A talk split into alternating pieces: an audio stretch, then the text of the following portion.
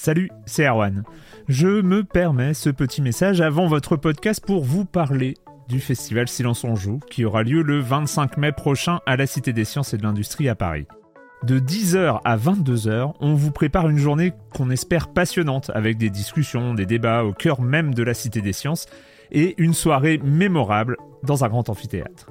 La billetterie est ouverte, le lien est dans la description des derniers épisodes et vous trouverez aussi un lien vers la programmation. C'est 20 euros pour la journée et la soirée, et si vous voulez juste passer nous voir en journée, il suffit d'une entrée classique pour la cité, c'est 13 euros tarif plein avec éventuellement des réductions. C'est la première fois qu'on organise un truc pareil et on espère vraiment que vous répondrez présente et présent. En tout cas, nous, on a très envie de vous croiser de rencontrer celles et ceux qui nous écoutent chaque semaine. Rendez-vous donc le 25 mai et je vous laisse avec votre épisode de Silence en joue ou de la bande-annonce ou de Gâchette gauche ou de Dans la boucle. Enfin bref, bonne écoute. I'm Sandra, and I'm just the professional your small business was looking for. But you didn't hire me because you didn't use LinkedIn jobs. LinkedIn has professionals you can't find anywhere else, including those who aren't actively looking for a new job but might be open to the perfect role, like me. In a given month, over 70% of LinkedIn users don't visit other leading job sites. So if you're not looking on LinkedIn, you'll miss out on great candidates like Sandra. Start hiring professionals like a professional. Post your free job on linkedin.com/people today. Silence en joueur, Erwan Cario, bonjour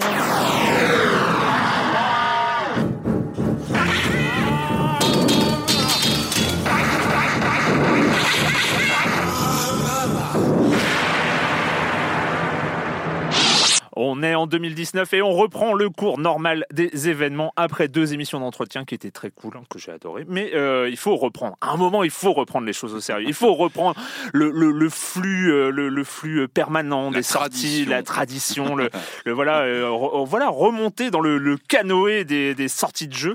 Canoë. Euh, oui, non, c'est ça. C'est. Le canoë. je Ouais, suis bon. pas- je suis la pas- barque. Je suis pas On est plusieurs, on fait du raft. Ouais, Le voilà, le- dans, le, dans le grand raft de, de- de- Ouais. dans le grand raft des sorties de jeux. Au programme aujourd'hui, on va parler de New Super Mario U Deluxe, de Kingdom Two Crowns, d'Onimusha Warlords qui revient et on fera un petit détour par Bandersnatch, euh, l'épisode de Black Mirror sur Netflix euh, interactif qui euh, donc va jouer du côté des jeux vidéo quand même Ouais, sur le fond et sur la On forme. va en parler. On va en, par- on va en parler. Patrick n'est pas content. Euh, le reste du programme, vous connaissez la chronique de Jérémy Le Com des Com. Et je commence par accueillir pour la première fois en 2019 euh, mes deux chroniqueurs favoris, le mur porteur. Non, alors j'ai décidé qu'en Le 2019, pilier. je serais une colonne sèche. Une colle- Ah ouais, non, je maîtrise pas. là. On, est, on est trop loin. Euh, Patrick Helio, bonjour Patrick. Bonjour. Et Corentin Benoît Gonin des Croissants. Bonjour Corentin. Salut Erwan. Tout va bien? Ça va Les fêtes se sont bien passées? Ah bah oui. oui. J'ai été malade, mais ça va. Ah oui, t'as Ah été mince. malade. Ouais, pour le t'avais 31, pas- c'était nul. Ouais. J'ai Ah pas pu faire la, la teuf. Ah ouais, t'étais sous antibiotiques. J'ai regardé les illuminations des Champs-Élysées sur BFM. Grosse, grosse soirée du 31, vraiment. Ah ouais, bien. Ça envoie du rêve là. Ah ouais, gros et, rêve. Et le feu d'artifice? Et le feu d'artifice. Ah bah sûr. oui. Ah oui, non, mais on, Mais sait ça faire, on sait faire les choses en grand. Oui, ça va mieux, bah, comme tu peux voir. hein, ça, va, ça va un peu mieux. Parce que là, j'étais avec de la fièvre dans, dans mon lit. Hein, C'était c'était terrible. Ah. Ah ouais. Euh, Qu'est-ce qu'on ben on commence par quoi? On commence par toi, Patrick. Ouais. Euh, et, euh, Allez, on va commencer par des mauvaises nouvelles, ou plutôt des nouvelles très préoccupantes, euh, du côté des jeux vidéo Star Wars. Alors oui, quand on dit jeux vidéo Star Wars, euh, ça fait rêver parce qu'on a eu des, on a vécu des grands moments derrière nos manettes et nos claviers autour de, de, de l'univers Star Wars. Hein. L'âge d'or. quand même. Ah, Lucas Sars. Moi, pour moi, il y, a eu- il y a eu vraiment Ah un, oui, mais- un moment où Lucas Sars, au début des années 90, quand ils récupèrent la licence et qu'ils font des jeux, euh, vraiment, il y a des très belles choses. hein, les, les X-Wing, les, tous les, enfin, tous les jeux. Il y a eu vraiment un âge d'or. Là, c'est plus compliqué en ce moment. hein. Et puis alors là, les, dernières news qu'on vient d'avoir, c'est pas très euh, très rassurant. Euh, grosse rumeur qui semble plus ou moins confirmée. hein. C'est l'annulation euh, du, du, du, du, du jeu en open world qui était chez EA Vancouver, qui était en développement depuis euh, fin 2017. Euh, alors, c'était un développement un peu, un peu compliqué parce que c'était un rattrapage du projet qui avait été lancé chez Visceral Games, qui était, bah, c'était, moi je regrette toujours ce studio. Hein. C'était les gens qui avaient fait Dead Space. Hmm. C'était, c'était On disait Dead Space, les mecs, ils ont un savoir-faire de mise en scène, ils ont une pêche pas possible, euh, qui s'attaquent à Star Wars. Il y avait beaucoup de choses à faire. Bon. Ça a été fermé, euh, donc Vancouver avait récupéré le projet, qui avait commencé à être retravaillé, d'autres personnes qui bossaient dessus, on passait en open world, bon bah c'est annulé, donc euh, voilà, c'est pas forcément une, une bonne nouvelle. Alors là où on en est aujourd'hui, je crois qu'il y a Respawn, le studio Respawn, c'est donc c'est Titanfall qui avait annoncé, je crois à l'E3 dernier, juste un nom, euh, Jedi, Jedi Fallen Order. Donc on sait qu'il y a un jeu en développement chez eux, mais on sent que c'est compliqué quand même. hein. C'est quand même compliqué. Euh, on, on imagine qu'il y a un Battlefront 3 qui doit être aussi dans le pipe à un moment ou un autre, mais c'est pas moi ce qui me fait rêver le plus. Voilà, hein. mais c'est pour ça que je te dis, euh, ouais, on a vécu des bons moments ces dernières années. Ah, ces Le, dernières le- années, le c'est dernier bon hein. moment euh, Star Wars, c'est Kotor quand même. Enfin, C'est euh, KOTOR Kotor. 2, Euh, Il y a eu, 2. il y a eu un semblant avec la campagne solo dans Battlefront, mais c'était pas, c'était vraiment qu'un ajout euh, additionnel. C'était pas le cœur du jeu. Pour moi, Star Wars, je, je sais que je bloque là-dessus, Puis il y mais avait le, le MMO, le deuxième MMO qui était pas trop trop mal, mais euh, Oui, euh, Euh, The Republic, Galaxies, ou je sais pas oui, quoi, là. le Ouais. Republic, ouais. Ouais. Bah, moi, je reste, enfin, la Jedi Knight, quoi. Jedi Knight, on a Oui, eu des oui, choses bah comme voilà. ça à l'époque qui étaient, qui étaient et, et pour moi c'est du narratif Star Wars. On a besoin d'avoir des histoires. Alors c'est très bien qu'on ait des jeux en ligne, qu'on ait du Battlefront. Pourquoi pas? Et encore, Battlefront 2, ça a été une catastrophe en termes d'image. Ah, euh, avec les loot box, de et tout ce business, qui- euh, évidemment, c'était, ça a été compliqué, mais on veut des jeux solo. Moi, je veux, je veux 13-13, le projet qui a été annulé. Pareil, moi, ça m'envoyait du rêve. Je veux ça. Moi, je veux des, des, des jeux qui nous racontent une histoire. Il y a une vraie Surtout que- malédiction sur les jeux Star Wars. Et hein. ça commence à, à ressembler effectivement à une malédiction Star Wars, alors que tout est là. Et c'est frustrant, parce que dans les années 90, on a eu des belles choses, alors que les- c'était encore compliqué la techno. On est en 2019. On a Mm. des, des- enfin, aujourd'hui, il y a quasiment plus de limites, on va dire. On a une nouvelle génération de machines qui arrive. On va pouvoir faire à peu près tout ce qu'on veut, euh, et, et ben, on sent que ça patine et que c'est compliqué. Donc, espérons qu'on aura des bonnes, des bonnes surprises, Je mais me demande si Disney euh, regrette d'avoir fait ce deal avec EA à l'époque euh, sur l'exclusivité des. possible. euh, Ça, on, le saura peut-être un À jour. moins que ça soit Disney le problème, on sait pas en fait. c'est pas impossible non plus. Quand on voit l'état du- de la série au cinéma, c'est quand même compliqué. Hein. Là, il y a le 9 qui va arriver l'année. Cette année Je crois que fin de. Ah oui, cette année. doute, ouais, c'est fin ouais, 2019. cette année, hein. Donc on va commencer à en entendre parler. euh, Bon, c'est quand même pas, c'est pas d'une, euh, comment dire, d'une euh, tranquillité absolue. Donc bon, on verra ce Mais qui se c'est passe. c'est- marrant, mais je, je Mais- fais juste une petite digression. Digression, tiens. Euh, mais hein. en fait, c'est- aussi quand tu vois les grandes licences. Euh, Fantasy geek, on, va, on va prendre, ouais, on va en prendre large, dans, le- euh, dans le large euh, le Seigneur des Anneaux, Ouais. la, la Guerre des Étoiles, même même des trucs un peu plus modernes, genre Harry Potter, enfin qui, qui ont des, des, des potentiels comme ça de pop culture absolument phénoménal. Mhm. En jeu vidéo, on n'a pas des, on n'a jamais eu des gros gros trucs. Alors après Star Wars, oui, euh, versus euh, t'es- X-wing versus TIE Oui, Fighter, bah, ah oui, euh, Jedi ouais. Knight et tout ça, c'était des, c'était. Mais on n'a pas de jeux qui sont à l'équivalent de ce qu'on Ouais, a trouvé dans, dans l'univers cinématographique. Euh, c'est quand même étonnant que euh, voilà Harry Potter. Bon, il y a des rumeurs de reprise de Harry Potter en jeu vidéo, euh, un de ces Il quatre, y je a crois. Wizards mais- Unite là qui arrive, c'est le mais, Pokémon euh, Go euh, Harry Potter euh, qui va Ouais, arriver. bon, c'est- on est on est on est on n'est pas à, à- à l'échelle du truc. Ah bah après Et- c'est toi qui juges hein. Moi, moi j'appelle ça moi, moi- moi- moi, j'appelle ça Sorry. quand même un gros jeu euh, et ça, si ça a une bon ce sera sûrement pas aussi gros que Pokémon Go mais ça pourrait devenir aussi un mini phénomène tu vois mais après euh, Mais, Mais, c'est ouais, sur- on a du mal à égaler sur des mythes comme ça. Ce sont des vrais mythes pop. Ouais. On a du mal à avoir des, des jeux aujourd'hui qui, qui, qui s'alignent là-dessus. Mais on a Euh, d'autres trucs, c'est on a des God of War, on a Bien des sûr, on a des mythologies jeu- propres aux jeux vidéo Exactement, qui, qui, qui créent eux-mêmes et qui sont parfois reprises en film ou Mm. dans d'autres supports. Mais effectivement, on a du mal sur un. C'est tellement emblématique Star Wars. Et on est en 2019. Je parlerai au mois des années 80. Je lui dirais, bah, en 2019, c'est un peu compliqué le jeu Star Wars. J'hallucinerais sûrement en me disant, mais c'est pas possible avec Non, tout ce qu'on peut faire aujourd'hui. c'est moins Tu vois compli- c'est c'est plus compliqué en termes euh, légal. En fait, il y a plus d'acteurs, il y a plus d'enjeux. On sait que ça peut Et- rapporter de l'argent. Ça coûte plus cher aussi à faire ces pourtant- comme ça. Et il y, a Ouais. y pourtant des fulgurances. Moi, je me rappelle encore de cette, de cette section en réalité virtuelle de Battlefront 1. Le- les 30 minutes, 40 minutes en réalité virtuelle, elles m'ont envoyé du rêve. C'était qu'une section trop courte. Ouais. Et on disait, mais pourquoi ils n'ont pas fait un X-Wing en réalité virtuelle où il y a des choses à Ouais, faire et ça- il s'appelle Elite Dangerous. Hein. Oui, Ah, mais t'es plus dans le même univers. C'est Ah oui, autre mais- chose. C'est pas Star Citizen alors finalement. Ah Pardon. merde, dommage. Mais bon, bref, bon, c'est compliqué. On verra. Ouais. Bon, Espérons on sent que qu'il y t'es aura, déçu en tout cas. qu'il y hein. aura, qu'il y aura des, des- des surprises. Moi, j'en attends plus grand chose en fait. C'est ça, le- c'est ça mon truc. C'est j'attends plus grand chose d'un jeu Ouais, Seigneur puis des Anneaux. J'attends il plus y a- grand il y a chose d'un aussi jeu le fait Star que t'avais, Wars. t'avais une sorte de griffe LucasArts à une époque aussi. Tu savais que derrière, t'avais un, tu vois, t'avais. euh, De toute Faut, arrêter de trop parler à ton moi des années 80, tu sais. Mais je, ouais, faut peut-être que, peut-être que je lui dise au revoir, mais c'est trop triste parce que je veux qu'il reste avec moi. De toute façon, on a lu le même livre hein, de Jason Schreier, euh, d'ailleurs, qui a sorti l'info euh, sur Star Oui, Wars. bien sûr. ouais. Il est toujours là. On va est parler, on va taquet, parler ouais. d'Activision tout à l'heure, mais c'est encore lui qui a sorti. Il est très fort. Ouais, est- Mais est on- fond, hein. quand on lit la fin de, de, de 13-13, ça, ça, ça, Ah, ça fout le cafard. C'est il- exactement. les mecs vont supplier viscéral pour qu'ils reprennent le projet. Les mecs font Ah non, mais nous en fait on les joue reprendre les gens. Ouais. Euh, c'est terrible l'histoire des histoires des jeux Star Wars. Bon, là, La a priori, d'après ce que, ce que j'ai pu lire récemment, il n'y a pas eu de casse au niveau euh, salarié, euh, avec ces, ces- ces différences C'est déjà ça. C'est de, de- de dossiers qui repartent. Il n'y a pas eu de casse, c'est a l'avant- priori. c'est l'avantage, l'avantage et le désavantage liés, c'est qu'ils ferment des studios talentueux comme ils Visceral. Mais après, bon, ils ont Voilà. d'autres studios, donc les gens. Et ça, faut le saluer, c'est important aujourd'hui quand Ouais. on voit ce qui se passe. Bon, euh, yes, pas non plus des enfants de cœur, mais oui, bien sûr. Il n'y a pas eu de casse au niveau des salariés, c'est important. Allez, une deuxième news rapidement, parce que c'est une news importante. Elle, est passée comme ça et elle a, elle a fait un peu de bruit quand même, c'est pas rien. Euh, on sait qu'il y a The Division 2 qui arrive mi-mars. Alors, c'est un jeu quand même important chez, chez Ubisoft, parce que le premier, euh, il date quand même de quelques années.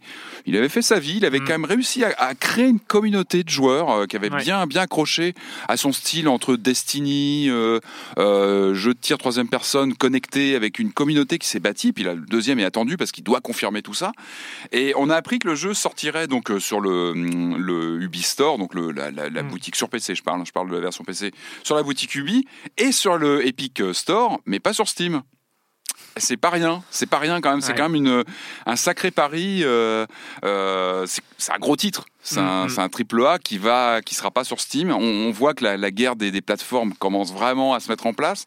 euh, que des gros éditeurs comme Ubisoft bah, bah, tentent le coup avec euh, avec Epic sur un titre quand même stratégique. Hein. On parle pas d'un jeu de série B. C'est c'est vraiment un jeu important. Donc euh, c'est pas rien. Et on, ça confirme que en coulisses, il y a une vraie, une vraie bataille entre Epic, euh, euh, Steam qui, qui se développe. On le voit hein, dans, les, dans, les annonces. euh, Epic qui s'aligne dans ses, dans ses, dans ses process avec, avec Steam, qui veut vraiment en découdre a Il priori. sera, il sera sur Et- Uplay ou pas? Ah oui, je pense, bien sûr. Bah, oui, il sera sur, euh, sur ça, le ça aurait été drôle hein. qu'il soit uniquement sur Epic et pas sur Uplay quand même. Ça aurait Non, été un peu un d'échec. Ah, mais en tout cas, voilà, c'est un voyant important de, de, Ouais. de ce qui se passe, pas forcément euh, à nos yeux, mais en coulisses, je pense qu'il y a pas mal de choses qui se passent. Après, on peut rappeler Euh, aussi qu'en 2017, euh, puisqu'on va parler de Destiny, euh, Destiny 2 était- n'était pas sorti sur Steam non plus. Il était Ouais. sorti Bah, uniquement sur, sur, euh, euh, Battle, Battle.net. Battle.net, ouais, bien sûr. Mais, oui, ça fait partie aussi de cette bataille des, des plateformes. D'ailleurs, est-ce que ça n'a pas plombé puisque les chiffres de vente apparemment sont Ça décevants ça a pu au- apparemment d'après le, le conseil exécutif de Mais je pense que tu vois qu'un Ubi euh, mise aujourd'hui sur Epic, tu te dis il y a quand même une dynamique, il y a un truc, Ouais, bien sûr. il y a- il y, a une dynamique. Et puis évidemment, je pense que quand tu mises aujourd'hui, tes éditeurs comme Ubi, tu te dis bah au lieu d'être peut-être noyé dans Steam, parce que Steam aujourd'hui c'est colossal. J'avais vu un chiffre, ils annoncent 90 millions d'utilisateurs actifs par mois. C'est enfin c'est colossal. On sait que la boutique elle est, elle est- bon. Et tu te dis bah peut-être qu'Ubi se dit bah en étant ch- chez Epic, euh, Epic va me soigner euh, quand je vais sortir Bah, en mars. et- et surtout, Ils vont pousser, ils vont me mettre en avant. Euh, Non, mais puis C'est un surtout, pari. Hein. C'est un sur- pari. sur- surtout, il y a aussi les royalties. euh, Ils Ah prennent bah, bien moins, sûr, hein. il y a des, des Ils négos, prennent moins. euh, bien sûr, Ils prennent qui moins. sont importantes. Mais plus que ça, je pense que c'est aussi une question de mise en avant, de, Ouais, tu vois, de ouais. valorisation de ton, ton jeu. Euh, voilà, c'est pas anodin. Je pense qu'il y a un gagnant-gagnant avec Ubi. Ubi tente un Bien coup sûr. en étant un petit peu sur un- une plateforme un peu plus dégagée et, Ouais. et Epic se fait euh, une street cred en récupérant quand même une grosse licence qui est censée sortir. Donc ouais, c'est- vraiment du gagnant-gagnant Bien pour sûr, moi. mais en tout cas, c'est ouais, à Alors, en tout cas. T'as fabriqué ta propre transition, Corentin, Oui, en parlant de Destiny De façon 2. très Oui. à droite. et- ça fait- pendant les deux news de Patrick, j'ai parlé de, de Destiny et d'Activision. Et là, c'était pour introduire Bungie. Ouais, ouais, bah Bungie euh, qui se sépare d'Activision après 8 ans ensemble, hein, donc euh, voilà, on partage les gosses, euh, les tout ça, Les meubles. les meubles. Alors euh, apparemment le, partage est plutôt été en faveur de Bungie hein, dans cette histoire puisqu'ils récupèrent la licence, Hmm. comment dire, Destiny, qui était un petit peu leur bébé. Leur IP, en fait, c'est l'IP. ouais. Ils gardent le, le nom. ils gardent, bah, ils gardent l'IP et les droits intellectuels dessus, pendant qu'Acti récupère les droits de publication et de, de- de- d'exploitation des anciens épisodes, De grosso modo. Ouais. Ce qui est normal après Ouais, tout, parce bah, qu'on va pas, on va pas tout bouger, c'est débile. Euh, D'ailleurs, ils Ils ont, édité. hein. ils ont garanti pour rassurer leur fanbase que voilà, il y aurait, il y aurait euh, con- continuité du service Mm. sur, Activi- euh, sur euh, Destiny 2. euh, Enfin, c'est pas, c'est pas à l'ordre du jour de l'arrêter, quoi. Et ça restera sur Battle.net. Alors, euh, il faut pas, enfin en même temps, ça tuerait la. Bah ouais, la mais bon, il y a euh, parmi les tensions entre Bungie et, euh, et Activision venait justement euh, le fait que Destiny 2 marchait pas au- Hmm. assez bien Ouais, au goût de Des déceptions. Ouais au goût de de- d'Activision et que Activision demandait un petit peu à Bungie il faut du contenu euh, pour pouvoir le vendre, il faut du contenu et puis bon, au bout d'un moment, Bungie se, se rappelant de ce qui leur était déjà arrivé huit ans auparavant avec Mhm. euh, Microsoft.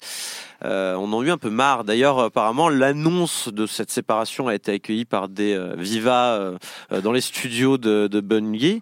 Euh, je sais pas si on dit Bungie ou Bungie d'ailleurs. Oh, moi je dis Bungie, mais Bungie, après tu peux, tu peux faire comme tu veux. hein. Et, euh, et oui, donc ça rappelle évidemment cette histoire de qu'il y a eu, et on se dit quand même Bungie a toujours cette relation un Ouais, peu parce que des. auto- pas autodestructrice, mais je sais pas. Ouais, Il y a Ils- un truc un peu. Ouais, les Viva, comme tu dis, dans le studio, euh, enfin, voilà, ils ont signé. mais ils ont, ils ont fait la même chose avec Microsoft. Ouais, C'était pareil ouais. quand ils ont Ouais, annoncé. bah, Ils ont on- pareil, ils étaient très heureux. Et ça. À chaque fois, j'ai l'impression que ils signent, ils sont heureux. Et ça Au bout d'un moment, ça éclate. Ils attendent 6, 7, 8 ans. Mais je surtout sais que là, pas. ils étaient pas très loin. C'était un contrat sur 10 ans, dans mon Ouais. souvenir. Ils étaient pas très loin de la fin. On parlait d'un an ou deux. C'était la fin. En gros, c'était la fin de Destiny 2 et sûrement la transition vers le 3 et la next gen. Ouais, J'imagine, hein, grosso modo. Je, je connais pas les détails du contrat, mais je me demande s'il n'y a pas une 10 ans. histoire aussi de nombre de jeux à sortir. C'est probable. Euh, quoi qu'il en soit, euh, voilà. Bon, Bon, bah, oui, je sais pas si Bungie va. Je pense pas que Bungie ait les reins suffisamment solides pour euh, euh, s'auto-éditer. compliqué. Ouais. Euh, donc, j'espère vers qui ils vont frapper, hein, honnêtement. Euh, Epic Games Epic- Oui. ça serait, ça serait, ça serait fun, cela dit. Ça serait fun. Je pense qu'à mon avis, oui, il y a des, Bah, des S'il y, en portes a- ouvertes. s'il y en hein. a qui ont du pognon et un savoir-faire, Ah bah, c'est clair. je veux pas dire, Bah, mais. euh, T'annonces un, oui, un Destiny 3 en exclu, machin. En tout cas, là, il y, a- il y, a- il y aura pas de, il y aura pas, on va dire, de, de, de traumatisme lié à la perte d'un bébé, puisque là, ils récupèrent leur licence alors Mhm. qu'ils avaient perdu Halo à l'époque et ça les avait bien embêtés. Euh, euh, donc je pense que là, en tout cas, ils peuvent repartir et euh, ouais, si, ils arrivent déjà avec euh, Destiny dans la poche, même si ça a jamais été des succès extraordinaires Destiny, ça reste une grosse licence. Courage aux prochains éditeurs qui les signent, hein, parce que C'est ça. là, faut vraiment les. Allez, puis au rayon des bonnes nouvelles, euh, enfin. Mauvaise nouvelle puisque la, la, la première meilleure semaine de l'année vient de se terminer puisque la GDQ euh, s'est terminée dimanche dernier donc euh, ouais ça va dimanche dernier si Ouais. c'est le podcast sort mercredi Euh, avec encore un record battu hein. j'y croyais pas à titre personnel parce que quand je suis allé me coucher c'était pas du tout parti pour battre un record et puis en fait je suis allé me coucher il s'est passé des trucs et puis ils avaient battu le record ils ont atteint les 2,39 millions de dollars donc c'est pour la Prevent Cancer Mhm. Foundation qui est une, une ONG pour bah, le- lutter contre le cancer et ils avaient battu donc leur record de 2018 qui, euh, qui avoisinait les euh, 2,3 ou 2,29 euh, millions de dollars. Euh, alors, euh, bon, par exemple, là, je suis crevé parce que cette nuit, je me suis dit, tiens, je vais mater la, la run 100% de Wind Waker HD qui dure 6 heures, pourquoi pas hein. Ménage-toi. Mais ménage-toi, pourquoi Corentin. pas Et pourquoi pas après tout euh, Voilà, j'en ai maté 3 heures avant de me dire que 4 heures du matin, ça commençait à être une heure pour se coucher. Euh, mais voilà, il y a de très bonnes runs. Je vous recommande la run de Mario euh, Odyssey, Super Mario Odyssey, euh, où ils vont jusqu'au euh, Darker Side. Donc, c'est, euh, c'est, il faut avoir 500 lunes, donc c'est beaucoup Ah, de lunes. même, ouais, c'est costaud, ouais. Euh, et c'est justement là où euh, tout s'est emballé en termes de dons et ils ont explosé hardcore. Euh, Il y a le- la toute dernière run, la reverse boss order de Metroid, de Super Metroid. Donc le but c'est de prendre les boss mais de les tuer dans- à l'envers, c'est-à-dire Oh. de tuer d'abord le dernier boss, puis Oh. l'avant-dernier boss, puis machin. Oh Donc euh, c'est Oh c'est très compliqué. Il y a plein de très bonnes runs à mater. Euh, donc je vous conseille. Tout est en ligne sur le, le- sur la chaîne YouTube de euh, la GDQ, enfin plutôt GDQ sur YouTube. Et ils ont annoncé les dates de la SGDQ qui est la deuxième meilleure semaine de l'année, je le rappelle. Et ça aura lieu du 23 au 30 juin prochain. Et là, ça sera pour Médecins sans frontières, si je ne m'abuse. Formidable. Voilà. Et puis ils ont annoncé un film Just Dance aussi parce que pourquoi pas. Pff, voilà, je voulais juste le dire. C'est un quoi? Un quoi? film Just Dance. Un film? Ne me demande pas de détails, j'en sais rien. J'ai juste vu, ils ont annoncé un film Just un Dance. film au cinéma.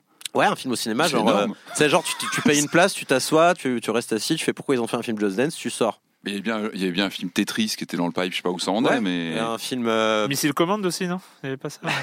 Il y a- bah, techniquement, il y, a eu un- il y a, il y a eu un jeu touché coulé là. euh, Oui, Battleship, Battleship. ouais. Battleship, ouais. J'ai toujours pas vu, alors. Je, je Oui. sais pas ce qu'il vaut. C'est très, c'était, c'est très Patrick Core. Ouais, il va falloir tu- tu Just. Dance, je savais même pas. Bon, bon, on va surveiller ça de près. Alors, euh, le com des com de l'année dernière. euh, le com des com de l'année dernière, c'est quoi? Eh ben, C'est le, euh, le palmarès des jeux 2018 et des auditeurs de Silence on Joue. Grande tradition hein, pour, Alors, pour ceux qui ont suivi.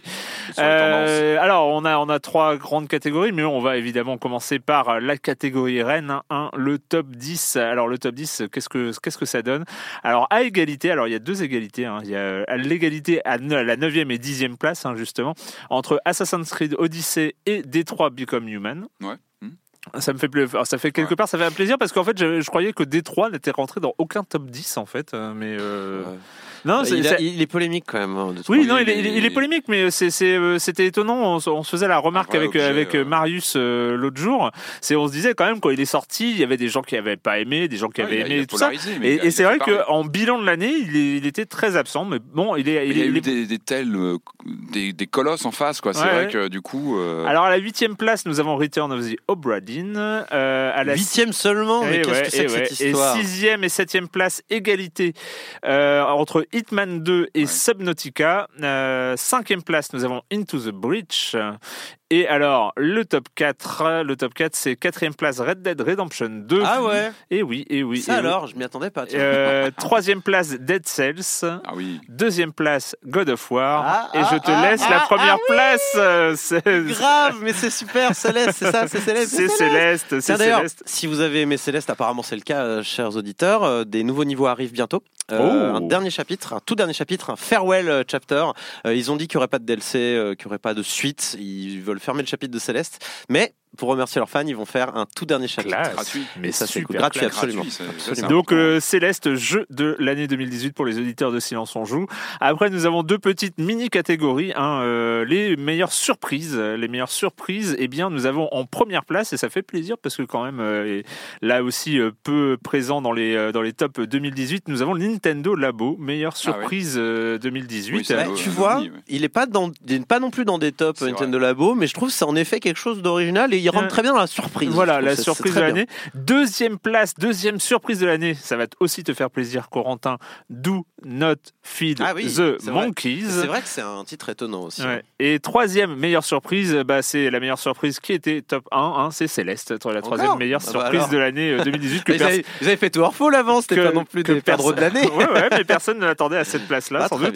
cool. Et alors, Bah, moi je suis content, je suis content, vive Céleste. Ce qui est assez marrant aussi, c'est le top de la déception, hein, de, de la déception De suis curieux. 2018. Oula. Eh bien, en... alors on va faire en inverse. hein. donc à la troisième place, nous avons Far Cry 5 euh, qui arrive. C'est vrai qu'il y a bien À déçu. la, à la deuxième Oh. place, à la deuxième place, euh, moi que j'attendais plus haut dans ce top de la déception, c'est Fallout 76, hein, bien sûr. grave, oui, grave. Bah oui, oui. on va bien, oui, on peut pas comparer que Far Cry. hein. Et alors la plus grosse déception 2018, euh, Red Dead Redemption 2, Ah ouais, Donc, qui arrive en quatrième oui, place du top pas, 10 oui, et bah, en il- première place des Mais en fait, maintenant, ça, ouais, en fait, Il c'est Il est logique clivant. clive, en fait. Ouais. Je pense que pour le coup, la couverture presse euh, de Red Dead n'était pas très représentative Yes. du ressenti Ah public de. Red Dead. C'est-à-dire qu'il y a des gens qui ont adoré et qui ont compris la proposition, Il mais vraiment très fort. Il fallait adorer à la proposition. hein. Exactement. Très particulière. Mais alors, et sincèrement, et euh, je suis pas forcément euh, quelqu'un qui va être attiré par Red Dead, mais je préfère qu'un jeu polarise Ah et, bah, euh, quelque chose à à proposer euh, que euh, que tout le monde soit d'accord, euh, voilà, Mais parce que c'est un peu fade finalement. Et c'est, je suis d'accord sur Detroit. Effectivement, il a Mm. polarisé aussi, mais il est moins cité. Alors Ouais. que c'est quand même un. On, on en reparlera peut-être après quand on va parler de, de Netflix, mais il, il a amené des choses, hein, Detroit, qui, qui Mm. restent. Quand tu joues aujourd'hui un jeu d'aventure, tu repenses à, à ses mécaniques, à, son, à sa façon de montrer le, le champ des possibles, euh, qui, qui, pour moi, a quand même a bien imprimé le genre. Mais bon, Ouais. on en reparlera. Ouais, on, pourrait en reparler, mais bon, on pourrait. Euh, Eh ben écoutez, on va commencer cette année 2018 des sorties avec euh, évidemment dans cette année 2018 des sorties dès 2019 pardon, on parlera euh, beaucoup euh, de, jeux sortis en 2018. On va commencer par sortir par par cet épisode un peu étrange, très bien, annoncé à grand renfort de communication hein, par par Netflix, cet épisode spécial de Black Mirror qui s'appelle Bandersnatch. When it's a concert piece, bit of madness is what you need.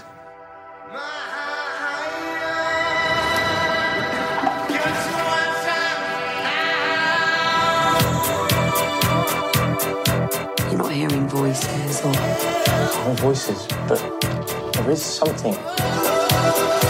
Bandersnatch was the final straw.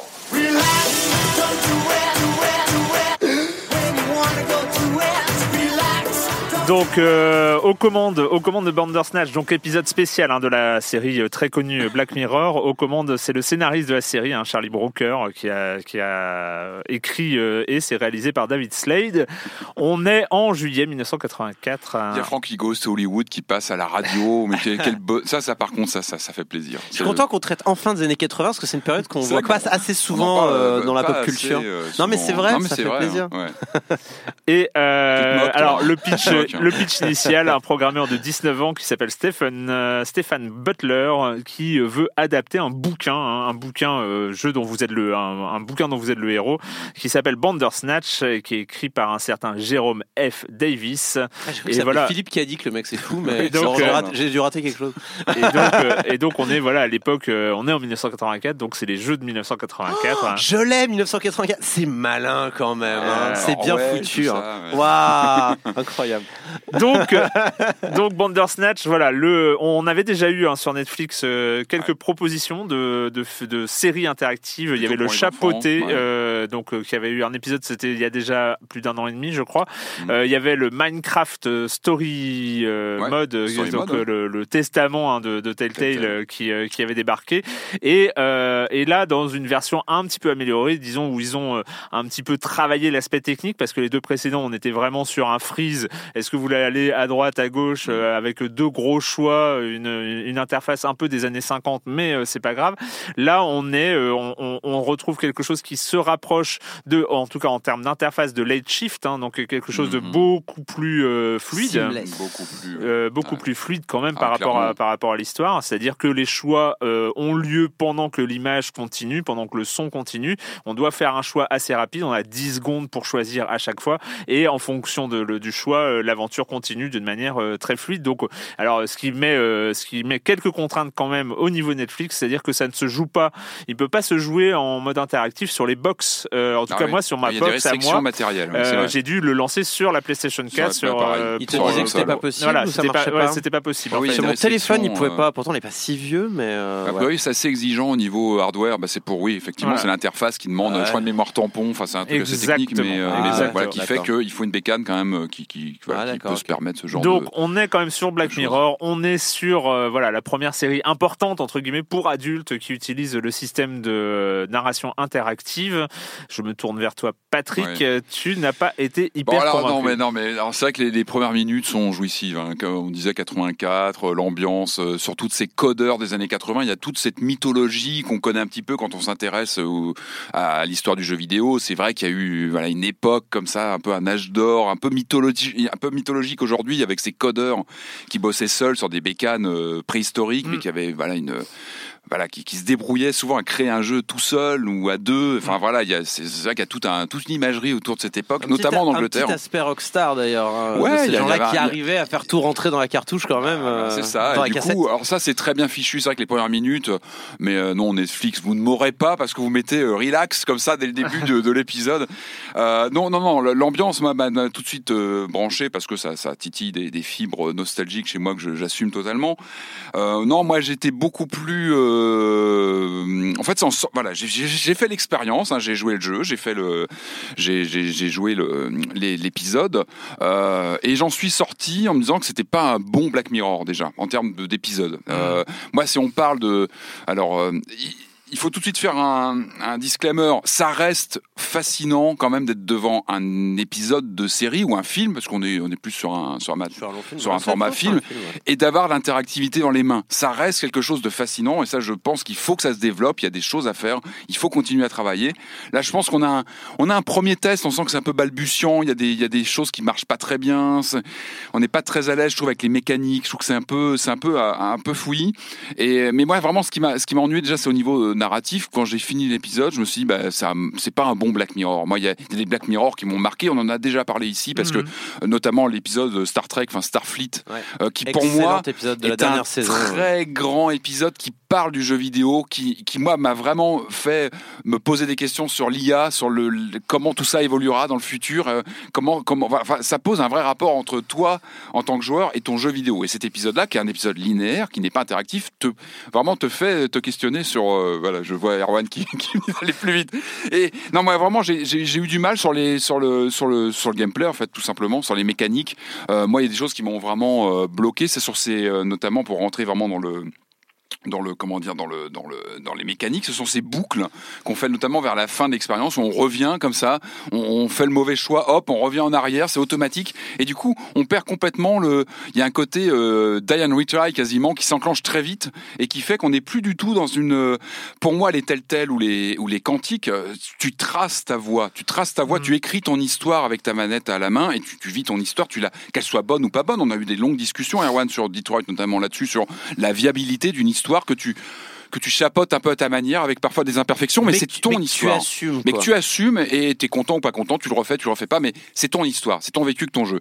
Et là, j'ai pas eu du tout cette sensation, j'ai eu une sensation un peu de die and retry, un peu maladroit, où des fois t'as une mauvaise, euh, mauvais choix déjà. Moi, il y a beaucoup d'impasses quand même malgré tout dans le dans le dans le- dans l'arbre et, et qui te ramène en arrière automatiquement. Tu refais ton truc en j'ai pas trouvé ça, euh, j'ai pas trouvé ça très. euh, je sais pas ce que vous en avez pensé vous, mais j'ai trouvé que c'était assez. euh, Je suis assez d'accord euh, sur l'aspect narratif, c'est là où ça pêche le plus, Ouais. parce qu'au niveau du reste, finalement, l'expérience marche bien. Alors, niveau gameplay, je, serais peut-être pas aussi, euh, peut-être pas aussi critique que toi. Bon, après, ça reste des doubles choix à chaque binaire, fois. ouais, binaire. Moi, juste, ce qui m'a, ouais. ce qui m'a manqué par, par rapport au Telltale, par contre, et ça, Mhm. c'est étonnant, c'est qu'on n'a pas le choix de ne pas choisir. Et ça, honnêtement, euh, c'est quelque chose qui m'a Oui, manqué. C'est vrai que c'est une touche à rien, comme tu dis, euh, Il ça va reste choisir à ta enclenché place. sur un des sur un des choix. choix de gauche, a priori. Alors que le, le euh, silence peut parfois être une vraie entrée. Mais, il y a- mais surtout, il y, a- y des moments où aucun des choix me plaît. Enfin, tu vois ce que je veux dire? Je me dis, ah, choisis, c'est toi qui as le pouvoir. Bah non, là, parce que là, tu, ce que tu me proposes, c'est soit casser mon Non, ordi, en, euh, en- soit en même temps, mon ordi. c'est euh, là, là- on arrive à l'aspect méta du truc, c'est que ce n'est que un truc méta. Donc en fait, le, le fait de Et- ne pas et- avoir de choix, de, de ne pas avoir de non choix fait partie intégrante du récit. Moi, j'ai T'es, trouvé ça un peu. t'es- soi-disant euh, obligé. Enfin, ouais. il y, a- il y a une notion de contrôle en fait dans, Ouais. dans cette, euh, dans cet épisode de Black Mirror. Comme tu le dis, c'est très méta et je vais arriver, je vais approfondir ça juste C'est un après. au forceps quand même. hein. C'est ultra au forceps, c'est mal forceps, amené. hein. Ouais, on va reparler. Moi, j'ai eu la fin, j'ai eu une des fins là, la fin Netflix, mais je me suis jamais aussi palmé, je me suis jamais fait se palmer aussi fort. Quoi. Franchement, c'est en mode, mais c'est nul, c'est mal amené. J'ai- Ouais, non, non. Et, et franchement, des expériences méta, j'en fais plein en ce moment. Je sais pas ce qui se passe. Tous les développeurs ont envie de faire des, des expériences méta avec les, les jeux qui s'éteignent tout seuls, ce genre de choses. Mm. Euh, mais il y a tellement. Alors, je vais, je vais faire mon, je vais faire mon journaliste un peu hipster euh, qui a déjà tout vécu, tout vu. Mais sincèrement, tel tel a fait mieux. Les Japonais ont fait mieux dans les. VN. Je suis assez d'accord. Euh. C'est d'un pur point de vue narratif, en fait, ce- cet épisode est mal écrit pour le pour le Ouais. format qu'il vise. Ce qui est dommage pour un Black Mirror, Ce qui est dommage. qui est, qui est- qui est quand même une référence euh, dans, dans le côté méta et Ouais. J'aurais préféré un arbre, tout ce qu'il y a de plus simple, euh, un peu plus linéaire, machin, avec euh, une fin que tu auras choisie. On te propose éventuellement ce que tu vas revenir, Mhm. euh, tu fais ce que tu veux, ou bien c'est ta fin. assez d'accord. Et avec un, un propos fort. Black Mirror, c'est des propos forts, c'est un high concept, c'est un truc, tu peux Ouais. l'expliquer en deux phrases à quelqu'un. Ouais, ouais, Ah, c'est quoi Nosedive bah, C'est euh, tout le monde qui note tout le monde sur les réseaux sociaux et t'as plus- c'est c'est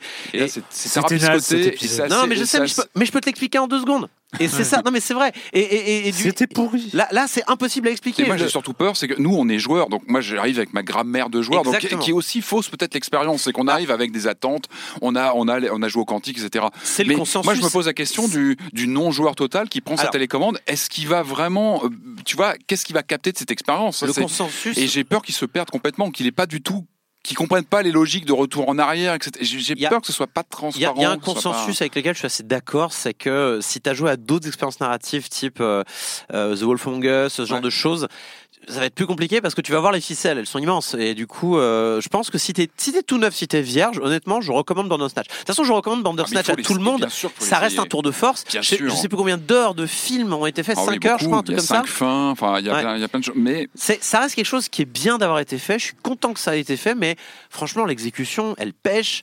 euh, et, et, on- Ouais. et- et- c'est bien joué, hein, je trouve que les acteurs sont bons, c'est pas une question bah, de, euh, Colin, là, le- d'acteur, oui, de, J'ai oublié son nom là de l'acteur, mais qui le codeur incroyable. fou, là. il est See génial. you around. Ah ouais, non, il est, génial, il est, il est génial. Ah non, il y a des vrais, il y a des, il y a des vraies fulgurances. Mais il n'y a pas de propos, tu sors Moi, de je là. pense que c'est un premier pas. Je pense que Netflix, c'est un premier pas. On sent Ouais. que c'est une expérience. Alors, Est-ce que c'était une bonne idée de jouer la carte Black Mirror tout de suite? Je suis pas sûr. Moi, j'aurais peut-être gardé pour plus tard. Et il fallait Mais peut-être se alors- faire les dents sur autre chose avant. Moi, je vais vous dire, j'ai bien aimé. Ah. J'ai bien, en fait, euh, j'ai, appris- c'est étonnant. Parce Sauf, que- sauf que, sauf que euh, pour répondre à ta question, je pense que c'est un.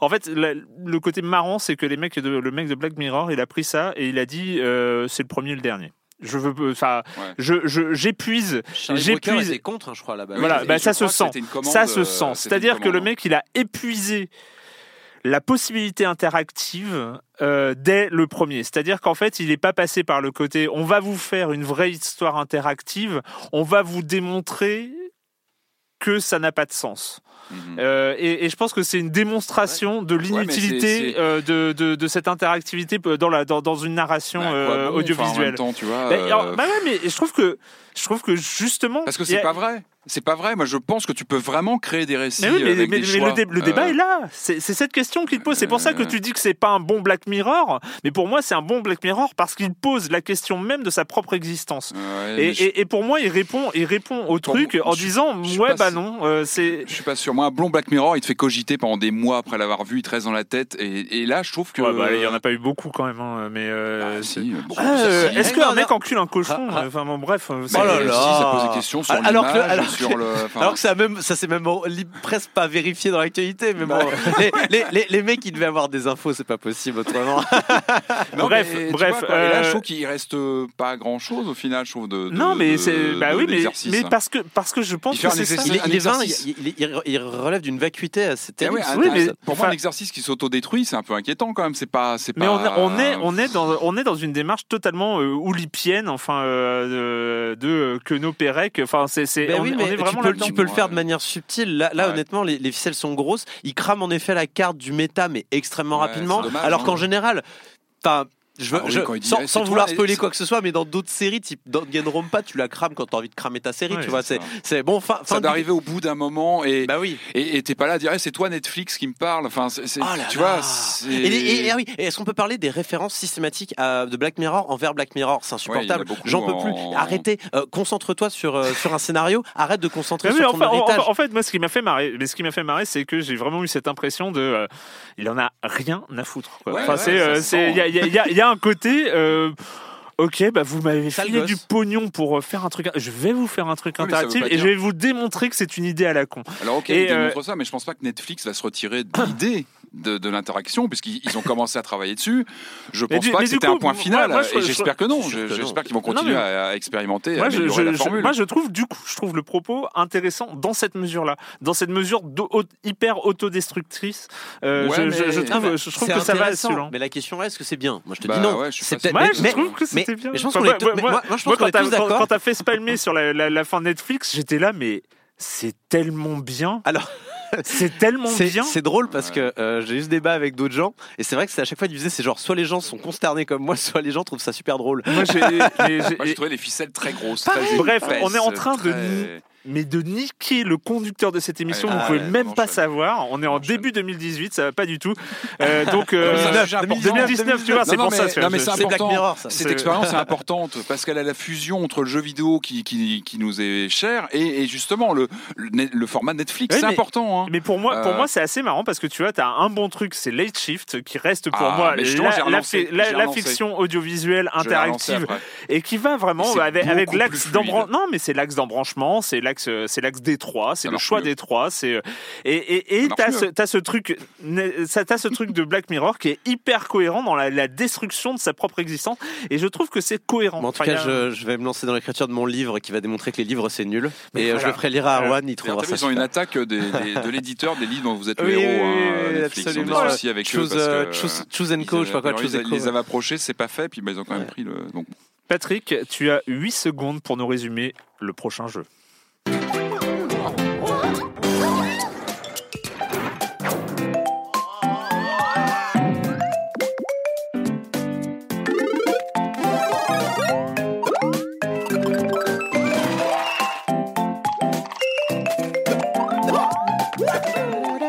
On va faire ça, on va faire euh, que des trucs auxquels on a déjà joué. Non, mais non, mais c'est pour euh, rattraper le, le- le conducteur. Non, mais t'as pas 8 secondes, on va, on va te laisser ah, plus. Donc, euh. New Super Mario U Deluxe qui est button switch. C'est ça qui arrive sur, euh, sur la Switch. Alors, on rappelle, c'est une série qui est, je crois, née en 2006 sur euh, DS, qui a été adaptée sur Wii en 2009. Je Allez, regarde New Super notes. Mario Bros. Oui, euh, Euh, ouais. Il est arrivé sur Wii U, c'était un jeu de lancement de la Wii U et il faut se novembre rappeler 2012. 2012 et c'était un choc parce que c'est la première fois qu'on voyait euh, l'univers Nintendo en HD. Je me rappelle Yes. de la baffe qu'on avait pris parce que mine de rien c'était la première fois qu'on avait de la HD. Euh, Oula, je vois Corentin qui. Non, mais paye ton choc. Enfin, c'est- Ah, il si, y a moi, rien qui ressemble ah, si, plus si, à un. New Super Mario Bros qu'un autre New Ah non, Super moi, Mario Bros. attends, non, moi, en je me rappelle très quoi. bien. Ah non, non, moi je me Ah, rappelle du passage à la. HD. C'était beau. C'était joli, on voyait HD, des. Ah ouais, c'est pas- non, non, c'était beau. Euh, donc si. alors aujourd'hui, donc on a l'arrivée de ce titre. Il fait partie de cette vague. hein, on va pas se cacher. De- on sait que la Wii U a pas bien marché. Pas beaucoup de gens l'ont eu, hein, il faut, faut reconnaître. Ouais. Oh, Euh, je, bon, je sais pas, il est- c'est un million de sellers quand même. euh. Oui, mais je veux dire, la console, je te parle du format Ah, pardon, de la Wii. U qui a quand Ah même, oui, ça, voilà, qui a pas mais, le, cartonné. mais, mais le Ah, joueur bien lui-même, il a, il a, il Ah, s'est mais bien vendu. sûr, quand tu avais une Wii U, il fallait avoir ce titre-là. Mais je parle de la Wii U en général, elle a, elle a floppé. Donc aujourd'hui, Ah bien. Nintendo est parti dans une grande entreprise de ressortir euh, tel quel quasiment des jeux de la Mais Wii U et de les reproposer sur Mais Switch. Mais c'est très bien d'ailleurs, parce qu'il y Et a plein de bons jeux sur Wii. Plutôt, plutôt, plutôt légitime. Donc là, on a une version deluxe. Alors le terme de deluxe est peut-être un petit peu fort parce que pour moi, on n'est pas sur de la remasterisation, on est plus sur une réédition. C'est-à-dire que là, on a la version euh, donc euh, Wii U de 2012. On a euh, cette extension Luigi euh, Ouais. qui était plutôt élitiste, hein, mais qui était plutôt marrante, qui était sortie dans mon souvenir en DLC puis un peu en physique, et très Pendant recherchée d'ailleurs. hein. l'année de Luigi, Ah, en pendant 2013. une des années les plus catastrophiques économiquement de Nintendo. Merci Luigi. de, de l'année Luigi. et en fait, donc il y a une extension plus dure. On a, on reprend les niveaux euh, plus condensés, avec moins de temps. On joue avec euh, Luigi, donc qui est plus avec un gameplay plus flottant, plus euh, qui dérape pas mal. Presque du Et, speedrun. euh, et, et c'est vraiment plus difficile. Ouais, c'est 100 secondes par euh, 100 secondes par niveau. hein. et donc c'est tendu, hein, parce que tu Ouais. commences ta ta partie avec déjà le, le- le compteur en, en mode stress.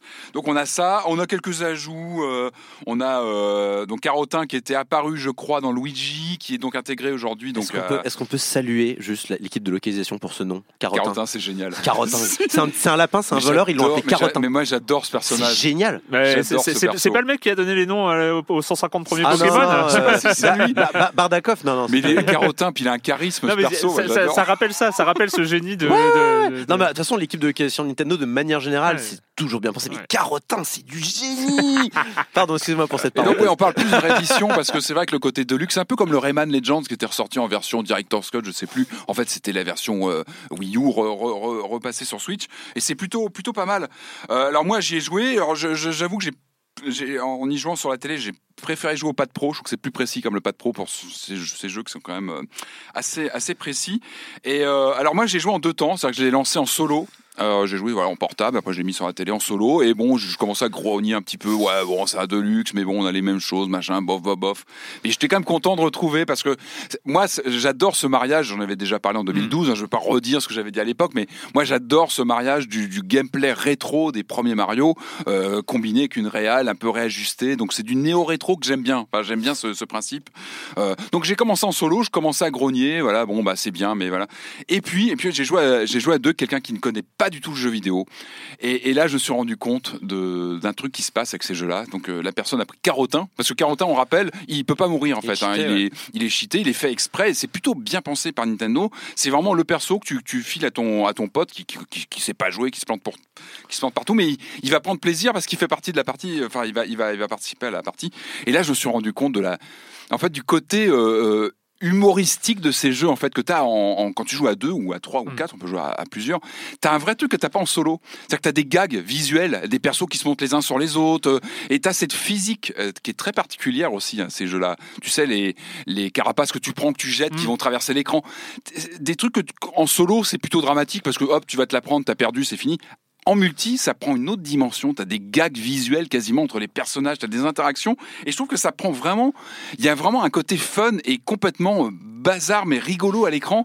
Avec des gags, même des gags visuels, je trouve, qui, qui, qui m'ont rappelé des, tu vois, des séquences de Chaplin ou des choses comme ça, où t'as- au cinéma, où tu as tu vois, cette, cette grammaire de gags visuels que tu Mm. retrouves là, avec des, des choses que tu que t'as pas forcément quand tu joues en solo. Et vraiment, le multi est important sur ces titres-là. J'ai une question un peu technique, mais à l'époque de la version Wii, euh, moi ça m'avait gêné ce bazar justement, mais pour un aspect, mais vraiment Ouais. un seul aspect, c'était les, les, les, euh, les frames euh, de freeze du jeu quand quelqu'un meurt. C'est-à-dire ça, ça bloquait le Ouais, jeu pendant une je Est-ce qu'il y a encore ces quand- ouais, je crois t'as encore des mini frises, mais c'est pas un truc qui me bloque. hein. Tu vois, Ah, c'est pas moi quelque ça me chose frustrait qui, parce que euh, ça me faisait rater des sauts, ça me. Oui, je crois Tu que un petit à vérifier, mais je crois que t'as un, t'as un petit truc. D'accord. Mais, mais encore une fois, vraiment, c'est vraiment un jeu qui gagne beaucoup dans ce Ah oui, côté. non, mais, mais les New euh, Super Mario Bros. euh, moi, je sais que j'avais fini euh, le New Super Mario Bros. Wii avec, euh, avec ma chérie et c'était euh, incroyable. Et- on, on s'était marré comme des ça. Baleines. Et en général, Du tu rigoles début pas. à la fin, et quoi. la différence, c'est quand tu joues en solo, tu rigoles pas parce que tu, tu joues à Mario, tu connais Mario depuis, depuis 35 ans. C'est normal, c'est sérieux en la multi, plateforme. je te dis vraiment, t'as ces, t'as ces gags visuels où vraiment tu te marres. Ouais. Euh, Carotin, tu, te marres- tu, le vois gambader. euh, Il y a vraiment un côté humoristique qu'on ne souligne pas assez dans les jeux Mario, je trouve, et qui, qui, qui explose avec ces titres-là. Alors évidemment, moi, j'aurais pas été contre, je sais pas moi, un épisode. euh, Alors là, je crois que tu, tu, tu as euh, Toadette qui est apparu Mm. et qui se transforme en Pitchette. Ah ben oui. Alors voilà, ça c'est mais bon, c'est Ça- vraiment ça- c'est de la virgule en plus. Non, moi j'aurais pas été contre un épisode pitch en plus comme on avait eu un, un pitch Un- sur, un- sur DS à l'époque. Ou, un, ouais, ou comme Luigi, euh, d'autres types tu de challenges. ou euh, une composante Mario Maker, pourquoi pas Ça aurait pu être intégré en plus. Euh, Ah, ça ils aurait- vont- ils vont bien nous le revendre, Mario bah, Maker, bien sûr, ça aurait pu être bien en plus. Mais encore une fois. Bon, si vous l'avez sur Wii U, bah, vous le gardez sur Wii U. Par contre, moi, j'ai envie de dire, bah, pour moi, c'est un indispensable. Quoi. Quand tu as Ah ces oui. jeux-là, quand tu as une Switch, si tu pas le jeu en- dans la version précédente, bon, bah, vu qu'il n'y a pas encore de licence globale où tu l'auras acheté sur Wii U, tu peux le reprendre, bah, je- moi j'ai envie de dire, si tu que la Switch, c'est un indispensable. Quoi. Aussi bien en solo, parce que je sais plus t'as combien de niveaux, c'est- colossal. 150, je crois. C'est du gameplay old school, mais qui, qui, je trouve, et en, en multi, c'est euh, c'est du vrai bonheur. Et vraiment des barres de rire euh, qui. Par contre, si vous voulez du challenge et du level design, je vous redirigerai Ouais. plutôt vers le Donkey Kong Tropical ouais, Freeze, qui est plus, plus qui perfectionné. est un peu, là, qui est un peu plus intéressant. euh, tu te lances déjà sur le Luigi, je trouve que t'en- t'en- tu, tu serres les dents hein, sur le Luigi. Non, hein. non, bien sûr, mais il est- il est c'est costaud. hein. Je, enfin, je, je le sors toujours, mais Mark Brown a fait une très belle analyse de, de, de, de level design euh, de ce New Super Mario Bros. U, et Mm. euh, c'est vrai qu'il dit il est un peu fainéant ce- ce- sur le level design, même s'il reste très solide, et, le gameplay de Mario reste ultra solide. Mais c'est vrai que tu joues à ce jeu-là, t'as l'impression d'avoir joué à tous les euh, New Super Mario Bros. Mm. également. Ouais, bien quoi. sûr, mais la formule, elle est, elle est Ouais. toujours la même. Mais encore une fois, la physique. Moi, c'est la physique qui m'a resurpris en y rejoignant, là, de redécouvrir tous ces jeux avec euh, sauter sur un perso, jeu- euh, prendre la carapace, la balance. Il se passe tout, beaucoup de choses à l'écran. Et tu as vraiment un, un- un ressenti assez- vraiment physique, ce qui est quand même paradoxal. Enfin, on parle d'un jeu Mario et je trouve que tu as un vrai, un vrai feeling à l'écran. Et tu te marres, en fait. Et ça, c'est c'est bien de se marrer devant un jeu vidéo. Merci, euh, New Super Mario Bros. important. New Super Mario U de luxe Deluxe, ouais. New sur. Super euh, Mario Bros. U Deluxe. Voilà, c'est ça. Voilà, on va y arriver. La, la console suivante, quoi. euh, Deluxe, mais. Prime Alpha, tu en Button Switch, euh, button. euh, Quelle horreur. C'est le moment d'accueillir Jérémy Kletskin et sa chronique jeux de société. Salut Jérémy. Salut Erwan, il y a des jeux qui donnent cette impression de monolithe, d'être designés au micron près. Et c'est le cas de Orbis, le dernier né des éditions Space Cowboys. Vous y incarnez un dieu à la Populus. Chaque joueur va construire un monde en récupérant des tuiles une par une, parmi les neuf présentes au centre de la table. À chaque fois qu'on prendra une tuile, on posera des personnages de la même couleur, des petits adorateurs, sur les tuiles adjacentes. Les joueurs suivants pourront donc les récupérer quand ils feront l'acquisition de ces tuiles. Ces tuiles sont des régions qui vous permettront d'obtenir des points de création, ou bien des adorateurs supplémentaires, qui sont un peu la monnaie du jeu, ou encore des pouvoirs qui vous permettront de progresser plus rapidement. Et puis on peut pas construire les mondes n'importe comment non plus. Il y a des règles. Chaque monde doit être composé d'une base de cinq régions. Pour poser une tuile, il faudra que l'une des deux de l'étage inférieur soit de la même couleur. Sinon, garomalus. Puis on composera l'étage supérieur à la manière d'une pyramide, sur laquelle siégera un dieu. Une tuile unique que vous pourrez choisir en fonction de votre stratégie pour vous rapporter plus de points. Ce jeu est parfaitement dans l'air du temps. Il est intéressant, les parties sont intenses, mais pas trop longues. Il est profond et tactique, mais pas vraiment compliqué. Il surprendra les plus experts d'entre vous par son équilibre et sa finition. La mécanique vous rappellera un petit peu Splendor. Pas étonnant, c'est le même éditeur et la même taille de boîte. Et puis le jeu est vraiment beau. Excellemment illustré. Je rappelle son nom, Orbis, O-R-B-I-S, l'auteur Tim Armstrong, l'illustrateur Davide Tosello, de 2 à 4 joueurs pour des parties d'environ 45 minutes à partir de 10 ans, et je pense avoir été extrêmement clair, c'est une valeur sûre. Et je vous retrouve bientôt pour parler de jeux pas dématérialisés. Ou même dans 10, 20, 30 ans, on n'aura pas besoin d'adaptateurs, de trucs chelous, de serveurs bizarres pour les faire fonctionner. Bye bye Bye bye Jérémy, à la semaine prochaine. Et puis euh, bah, on va, nous on va continuer avec euh, le programme, avec euh, une suite de jeux auxquels on n'a pas joué. hein. Euh, Oui. Voilà, c'est ça, c'est ça l'idée. J'ai découvert. Euh, un jeu de, début des années 2010 qui a eu une ressortie un peu euh, définitive en 2015 avec Kingdom Classics en 2015 et puis qui revient euh, qui est revenu euh, en ce mois de décembre 2018 euh, avec une nouvelle version donc Kingdom Two Crowns.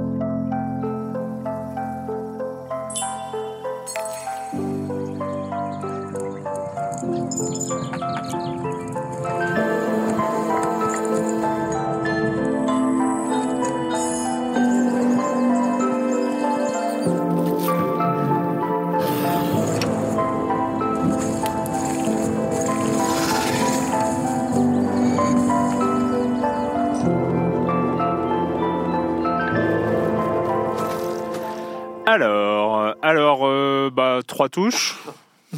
trois touches Ouais. et, euh, et, et puis un, un jeu euh, où on peut aller à droite, à gauche, et puis on peut donner des On peut pièces aller à gauche et à droite aussi. C'est ça. Note.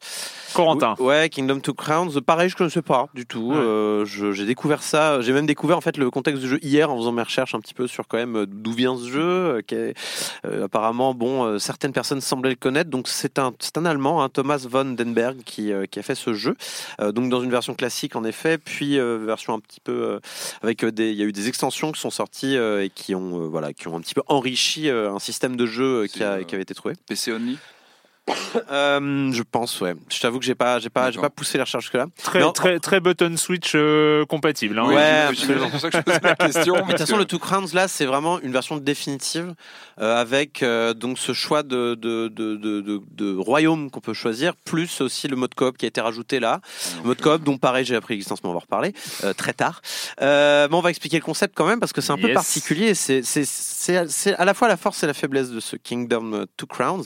Donc on incarne un roi déchu un petit peu. Hein. On a sa petite couronne, mais c'est un peu tout ce qui nous reste Mm. sur la tête. On est et son cheval. Il est sur Switch. Euh, très. Euh, ah non, moi j'ai joué sur Switch, euh, absolument, au Ah oui, Kingdom il- Crowns. Non, mais le premier, je sais pas s'il était que sur PC ou ailleurs. Ah ok, je. Euh, oui, absolument, il est sur Ah oui, Switch, il est partout, il est sur Switch, Xbox One. PC Mac. Euh, donc on est un roi déchu, ou une reine d'ailleurs déchue, parce qu'on peut choisir Mhm. de jouer soit un roi, soit une reine, soit un roi un peu à l'occidental, Europe médiévale, tout ça, soit une, une reine plutôt, on va dire, mo- mo- monarchie asiatique, soit la Chine, soit le Japon, je ne sais pas très vraiment précisé, mais en tout cas les, les pièces sont plutôt ovales, on dirait des, des, des lios euh, Euh, et on est sur son cheval, et puis on, avance à, droite en l'occurrence, et on suit un fantôme qui dit par ici, viens refonder ton royaume. Alors on y va, parce qu'on est très docile, on est très gentil, parce que c'est un jeu vidéo. Donc ensuite, on, on, va, on, avance, hein, on avance, on récupère des pièces par terre euh, qui, euh, qui sont inexpli- inexplicablement là. Mais en même temps, c'est bien qu'elles soient là, sinon on pourrait pas commencer. Et on arrive à un camp. Avec trois pélos de tondus qui, ne, qui s'ennuient hein, vraisemblablement. Sans nous, euh, sans nous, ils font rien. Ah, ils sont un, ouais, ils sont un petit peu, euh, ils sont un petit peu au- à notre crochet, hein, Ouais. ces, ces, ces types.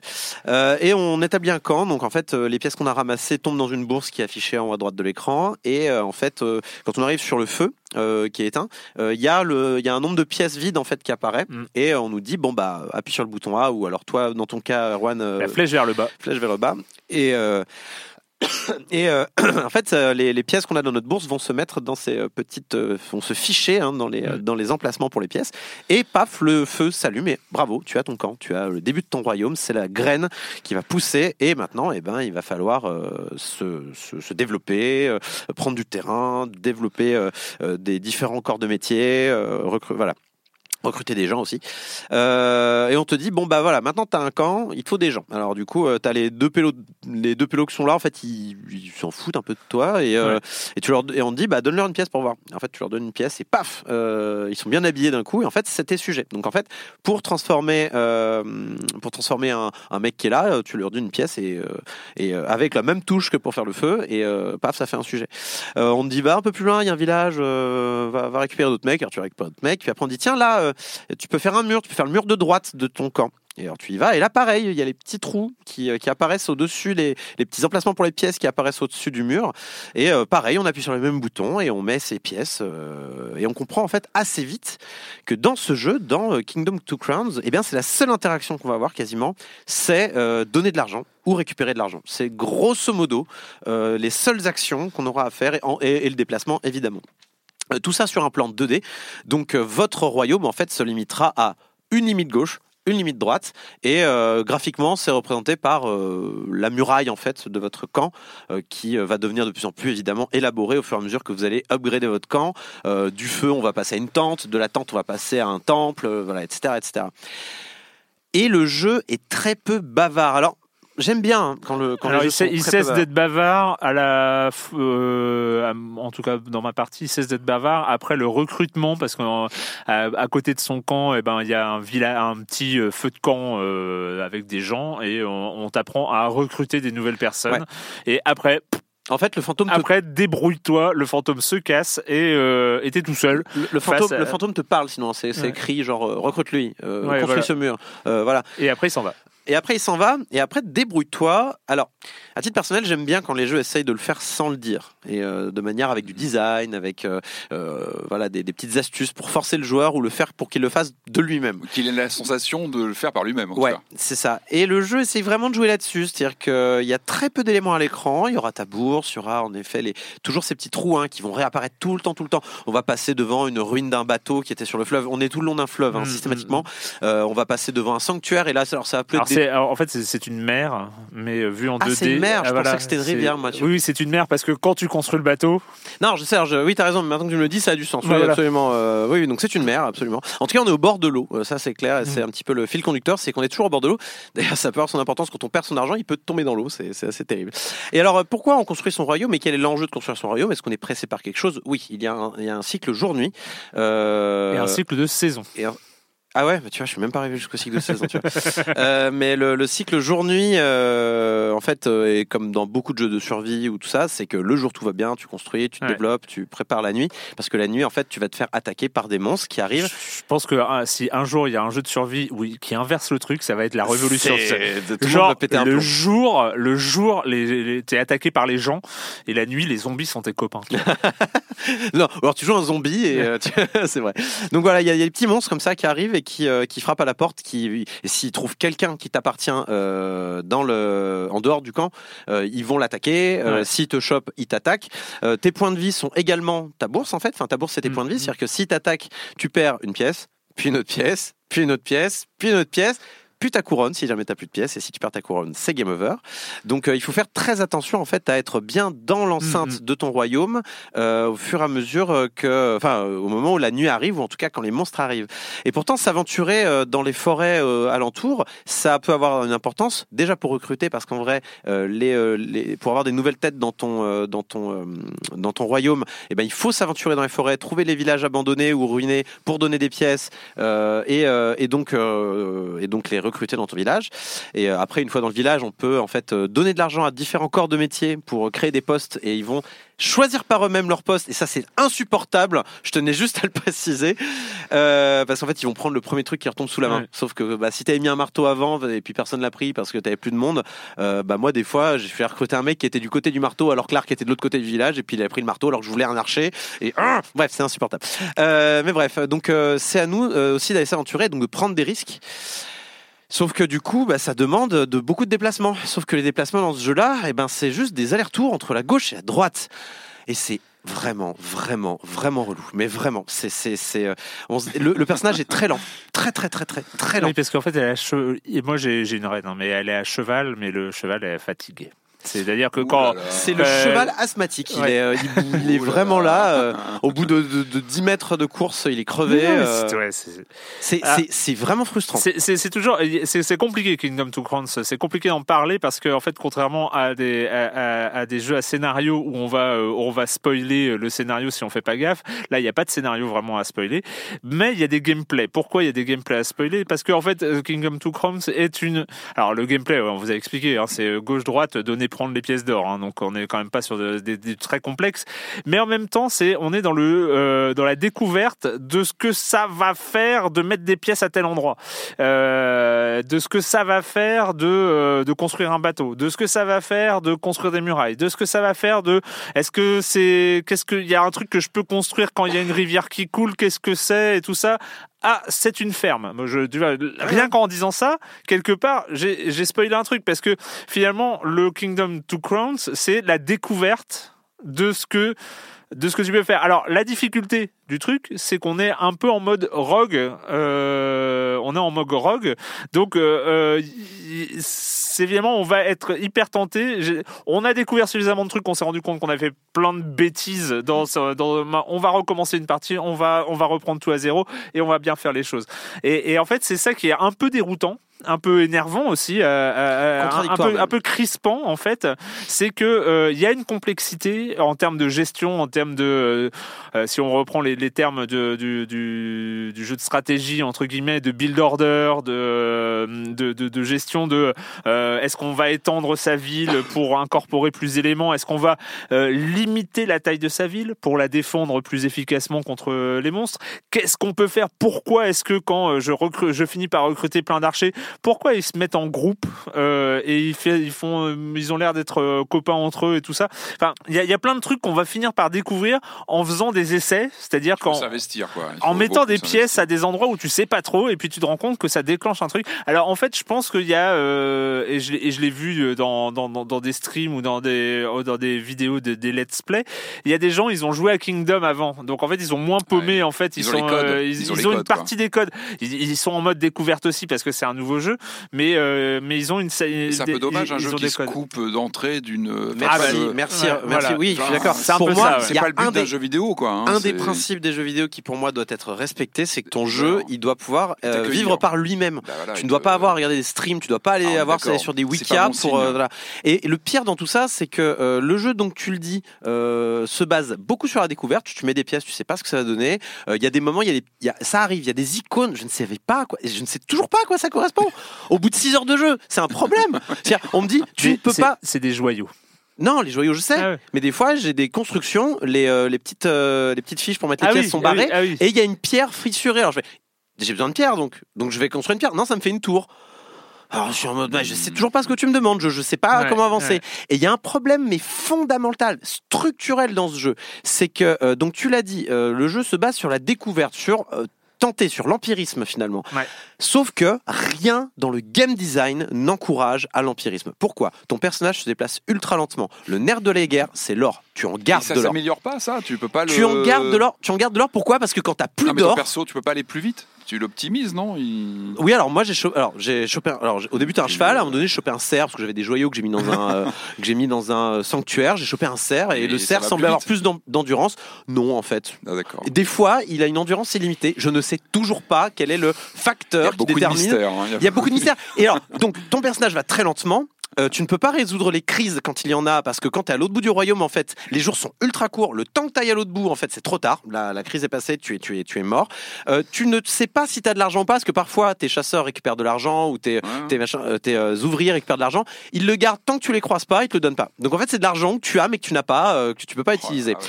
Si tu si tu es à zéro pièce d'or, si tu es à zéro pièce d'or, mais tu es mort, tu es mort. Il n'y a aucun moyen ou très peu pour récupérer de l'argent, à part les fermiers, mais qui se débloquent très tard finalement dans le développement d'une Mm. ville. Il faut développer plusieurs fois sa ville, puis euh, trouver un, un, un tru- un truc d'agriculture, puis faire un poste, attendre que le mec finisse de faire l'agriculture pour obtenir deux pièces et demie. C'est ultra long. Euh, tu ne sais pas pourquoi tes chasseurs des fois rendent bredouille, mais sincèrement, tu ne sais pas. Au bout d'un moment, tu fais d'accord, c'est parce que mon, mon- en fait, mon, mon royaume n'est pas assez grand, donc il n'y a, pas assez à chasser. Concrètement, excuse-moi, t'as 6 heures de jeu, donc qu'est-ce qui t'a fait tenir? C'était juste parce que t'allais en parler aujourd'hui ou il y a eu un truc qui t'a fait tenir Sincèrement, il le jeu me tombait des mains. J'ai insisté pour, Ouais, euh, j'ai insisté pour essayer de comprendre quoi. Pour essayer. Mais là, pourquoi, pourquoi ma partie là n'avance pas? J'ai- j'ai- Des fois, tu passes quatre jours, tu ne peux rien faire, tu n'as plus d'argent, tu n'as plus d'argent. Mais vraiment, je suis là en train d'aller demander à tout le monde. Je suis en train de commander de l'or à mes, à mes, à mes, à mes, à mes serfs et tout. Filez-moi de la thune quoi. Sérieusement, je veux pas. Si t'es à zéro pièce d'or, t'es bloqué. Il y a, il y a aucun moyen de, de, de te débloquer de cette situation là. Alors c'est pour ça qu'il faut investir euh, dans, dans son château et filer des sous au, au monsieur qui sort de son château parce qu'il te file des intérêts en, en fait après. euh. Bah, alors, et ça, ce n'est jamais expliqué. Oui. Toi, t'es allé sur des streams, ils le savaient sûrement. Alors, j'ai- en fait, le truc, alors le fait est que j'ai découvert le jeu sur un stream. Donc, en fait, j'avais une sorte de, de, de, de truc. Et Ouais, après, après, j'ai découvert énormément de choses euh, par moi-même. Et après, j'étais bloqué. Et il y a un truc que j'ai été obligé d'aller voir sur un. Alors, c'est ça qui est un peu frustrant, c'est que je ne sais pas. Alors, peut-être que des auditeurs euh, pourront répondre dans les forums, parce que je sais qu'il y a des gens qui l'ont cité, notamment dans, dans, dans le meilleur jeu 2018. Il y, a, il y a une ou deux personnes, je crois. Euh, mais, mais je ne sais pas s'il est possible de faire tout le jeu en mode découverte absolue. Parce qu'il y a des choses qui sont quand même assez retorses. Après, pour moi, il y a quelque chose qui est hypnotique dans Kingdom Two Crowns, c'est que d'une part il est beau, euh, je trouve que les animations, le pixel art Ouais, est, non, est il est vraiment hyper joli, tra- ouais, travaillé, euh, Les décors, qui sont derrière, les musiques sont jolies, et les découvertes, on découvre un truc, on débloque un truc, c'est waouh, euh, c'est super. On a, on a vraiment l'impression d'être en Il mode n'y a euh, jamais de wow en vrai. C'est ah quand même. honnêtement. le cerf, il est cool, machin. Ouais, d'accord. Je sais toujours pas comment il marche. Non, mais tu vois ce que je veux dire? Je sais toujours. Il y a des moments, il a des, il a les, il a les petites, les petites fumée au pied, c'est-à-dire qu'il a l'endurance infinie. Je ne sais toujours pas à quoi ça correspond. Le cheval aussi, des fois, il l'a. Je sais pas pourquoi. Au secours, Erwan. Il y a J'ai- beaucoup de tu vois- solitude hein, dans ce Oui, oui, jeu. oui, Non, mais- t'es là. Un mais- jeu de la on- solitude. Et, quoi. et- et des fois, c'est pas instantané. Tu fais des trucs. Genre, en fait, pour euh, élargir ton royaume, en fait, tu dois construire des- donc l'enceinte, tu dois agrandir l'enceinte, et tu dois aussi euh, couper la forêt. En fait, tu dois, Ouais. tu dois prendre, en fait, tu dois dominer la nature autour de toi pour euh, agrandir ton royaume. Il y, a, y des moments, la forêt s'en va pas et tu ne sais pas pourquoi elle ne s'en va pas. Il y a des moments, on te dit cet arbre-là, tu ne peux pas le couper. Par contre, son voisin, tu peux. Pourquoi? Pourquoi je Dis-moi pourquoi? Il y a plein de choses où tu es, là, tu es perplexe. Tu fais j'aimerais, j'aimerais comprendre. Il y a des, des trucs, je Ouais. pense avoir à peu près compris.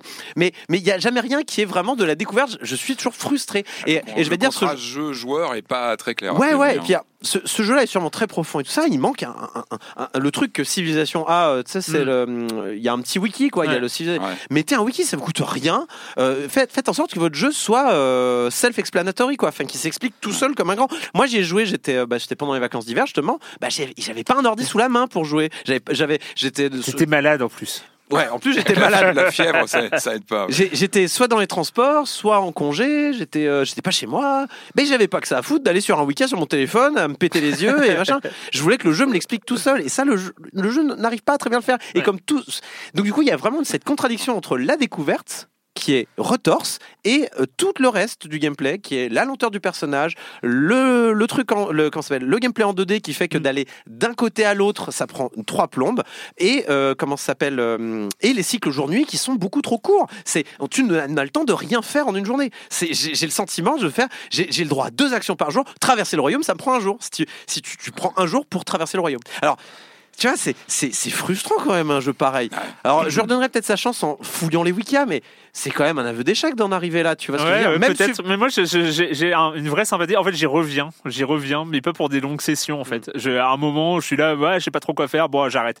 Et en fait, je peux pas m'empêcher d'y revenir. En fait, je peux pas m'empêcher. Il y, a- il y a un truc de fascination qui, euh, euh, de la découverte. Et en fait, j'ai complètement arrêté de regarder des streams ou des, des machins. C'est-à-dire que là, je suis dans l'inconnu. Je suis sur la deuxième île et, euh, et, et- et je, je galère bien parce que tu vois, je, je sens que j'ai trop agrandi ma ville. J'arrive pas à la défendre efficacement et Attends, tout ça. comment t'as pu avoir les saisons? Je suis arrivé à la troisième île.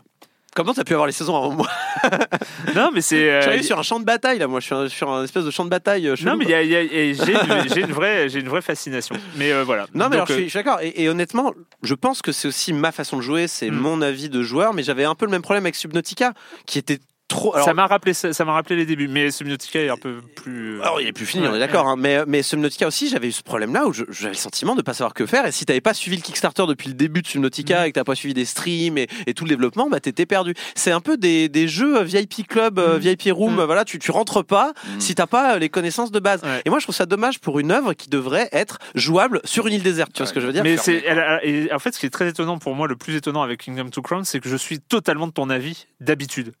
C'est un jeu comme ça, normalement, je le jette par la fenêtre. Mais là, il vraiment quoi. Il t'hypnotise. Mais vraiment, je, j'ai- j'ai- j'ai- je déteste, je déteste quand on me prend pas, euh, Ah oui, quand, quand, quand, t'es- quand comme genre t'es pas le bienvenu quoi. Et Genre, Surtout pour, surtout pour un jeu de gestion en plus. Ah ouais, ouais, euh. surtout pour un jeu de gestion. Enfin, Genre, c'est, tu- c'est genre, tout tu- ce que je déteste. genre, et, tu et déranges, je quoi. sais pas. j'ai- je- ouais, et je sais pas celui-là. Je... Après, moi, j'encourage les gens à regarder peut-être des streams, des trucs Mm. comme ça, pour voir à quoi ça ressemble. Euh, parce que c'est quand même. Je, reconnais la volonté du jeu. Il y a une vraie bonne volonté d'essayer de faire ce jeu de gestion muet un peu. Mais euh, au final, enfin moi j'ai pas passé un bon moment quoi. Euh, après bon, je vois les, les avis là sur Steam sont assez partagés, Ouais. donc je pense qu'il y, a- il y a quand même une base fervente qui, euh, défend le jeu. Et je pense que si le mec a autant insisté sur ce- le même jeu depuis tant d'années, c'est qu'il y a, il y a un fond quand même Ouais, qui est justifié. Costaud. Donc je vous encourage, si vous aimez les jeux de gestion un peu simples, d'aller jeter un œil sur les streams, euh, sur euh, voilà pour voir si c'est votre cam. C'est peut-être votre cam. Moi, il m'a frustré. Euh, ce sera peut-être pas votre cas. C'est pas très cher non plus. Ça coûte 20, 20, 20 euros. Allez, on va, on va finir cette émission avec. euh, Ah, c'est étonnant, hein, c'est étonnant. Tu vois, tu m'aurais cité euh, quel jeu du début des années 2000 est-ce que vous voudriez éventuellement avoir en HD sur votre télé? Je pense que celui-là, il serait arrivé à la 2853e place. Ah, pourtant, il a marqué les esprits. Ah, mais je ne hein. Comprends pas. hein, Je ne Bah, surtout, le ne- 3 avec Jean Reno. Non, non, faut pas minimiser la sortie du premier. C'était un événement, c'était un des premiers jeux pour moi qui montrait ce que la PS2 pouvait faire. Enfin, c'était. euh, voilà, enfin, je te laisse finir ton, ton introduction, mais faut pas minimiser le premier. Je ne minimise pas. Ah ouais, non, non, c'est- Je ne c'est- minimise pas. Je dis juste que si on me demandait, il arriverait loin. Non, t'as pas demandé, donc. euh, On m'a pas demandé. Exactement. Les, les exécutifs de Capcom, bizarrement, n'ont pas le numéro d'Erwan Ils en font qu'à leur tête. C'est ça. Ah, on voulait demander à Erwan, on n'a pas pu. Et son donc- numéro, quoi. Chers auditeurs, eh ben, on va parler d'Onimusha Warlords. Samanosuke. I will save Princess Yuki.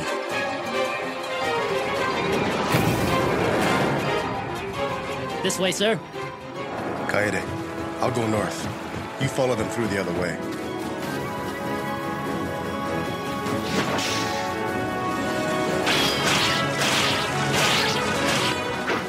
Samanosuke, defeat and seal their souls. To your right hand. Samanosuke. bah oui. Ah, C'est lui. Samanosuke.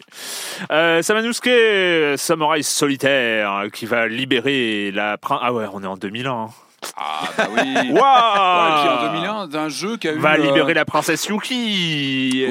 Ah ouais, non, on, on, on se posait pas. Oh, beaucoup- mais on va pas se moquer d'Onimusha quand même. Hein. Eh, C'est quoi cette blague là Attention. Je sais- hein. Non, non, mais c'est un jeu Je qui revenait de je loin avant. je crois- faut- le- Je crois que Non, ça non, fait mais- partie des licences que je connais le moins, sincèrement. Non, mais- bah, en fait, il avait eu toute une histoire ce jeu, parce que j'avais vu, il, il avait été prévu pour euh, être euh, dans la série Resident Evil à, à- à la Ah, ça se sent tellement. avec un pendant donc japonisant euh, sur Nintendo 64.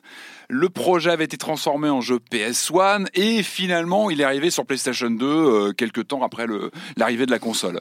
Donc euh, vous Non, regardez avec un air. euh, Mais non, non, Non, non. mais t'as- en fait, t'as- je- t'as l'air d'avoir une infinité plus de connaissances sur cette Non, série. mais Moi, pas du tout, pas Du coup, là, tout. je, je m'abreuve Ah de non, tes non, paroles. non, non, pas du tout. Mais, mais ce que, ouais, vas-y. Non, non, c'est juste, juste pour finir. hein, Non, mais je disais juste qu'on était quand même sur le, le, le, bon vieux trope de, de la Ah, de- oui. demoiselle en détresse euh, Ah oui. qui, euh, qui a commencé, enfin voilà, dont, dont le jeu vidéo s'est peu à peu libéré, hein, on va dire. Bon, Non, regarde Céleste, c'est une demoiselle en détresse qui se sauve elle-même. Je trouve Ouais, ça cool. Oui, voilà, c'est ça. Bah, voilà, en ouais, ça- 2018, c'est- ça. a un peu, ça un peu évolué.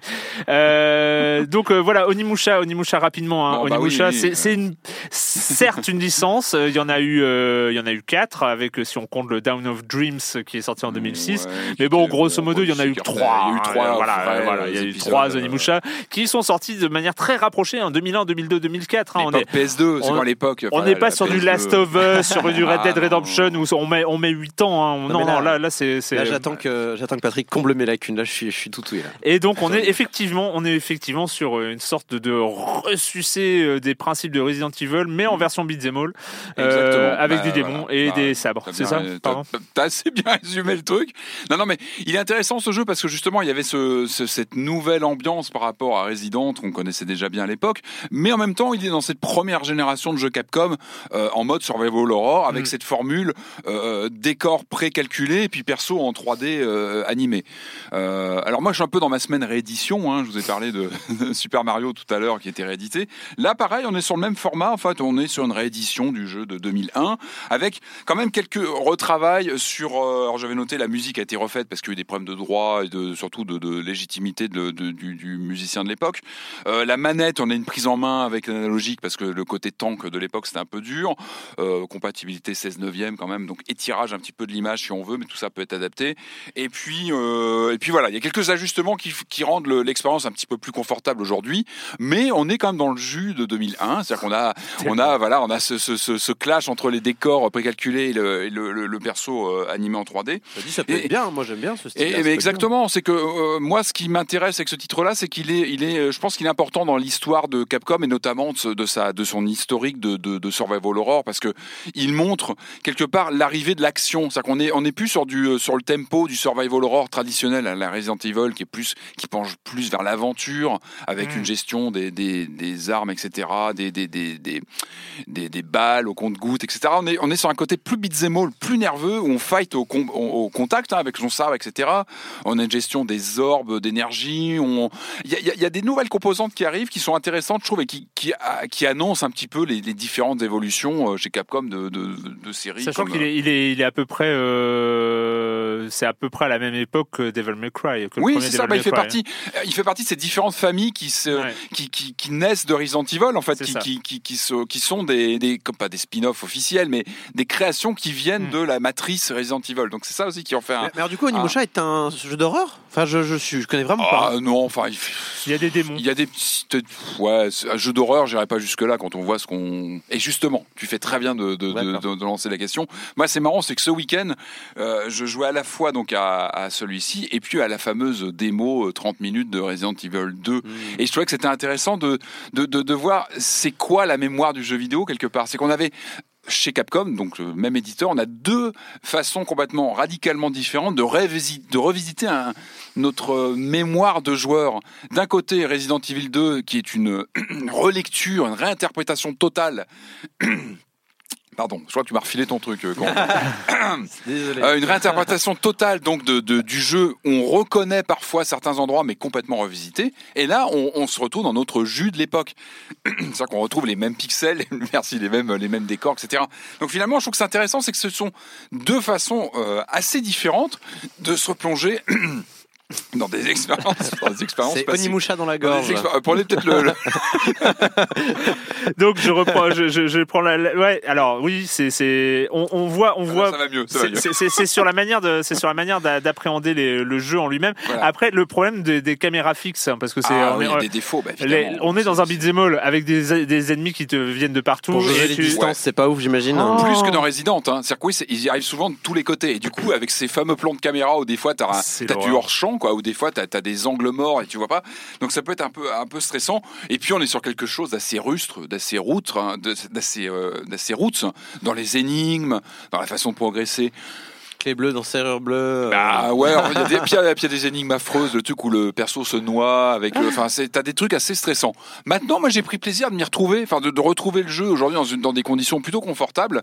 Ah, je vois Erwan qui grimace. Ah là là. Ah, Ah t'as, bloqué? Ah mais euh, en fait le moi mon problème c'est que euh, je suis pas contre hein, Onimusha bon euh, je, je- c'est- why not? Why not? Alors d'une part ça se sent bien que Capcom il fait euh, là une sorte de euh, c'est il, il jette il jette une sorte il jette Bah, il euh, jette des, des petits trucs à l'eau pour savoir si ça va mordre Ah, c'est un, hein, oui, donc, c'est un euh, test c'est- pour voir si Onimusha est toujours viable Ouais. ou pas. Je pense C'est que une clairement. grosse tendance des éditeurs japonais Ouais. qui découvrent le marché PC et qui font.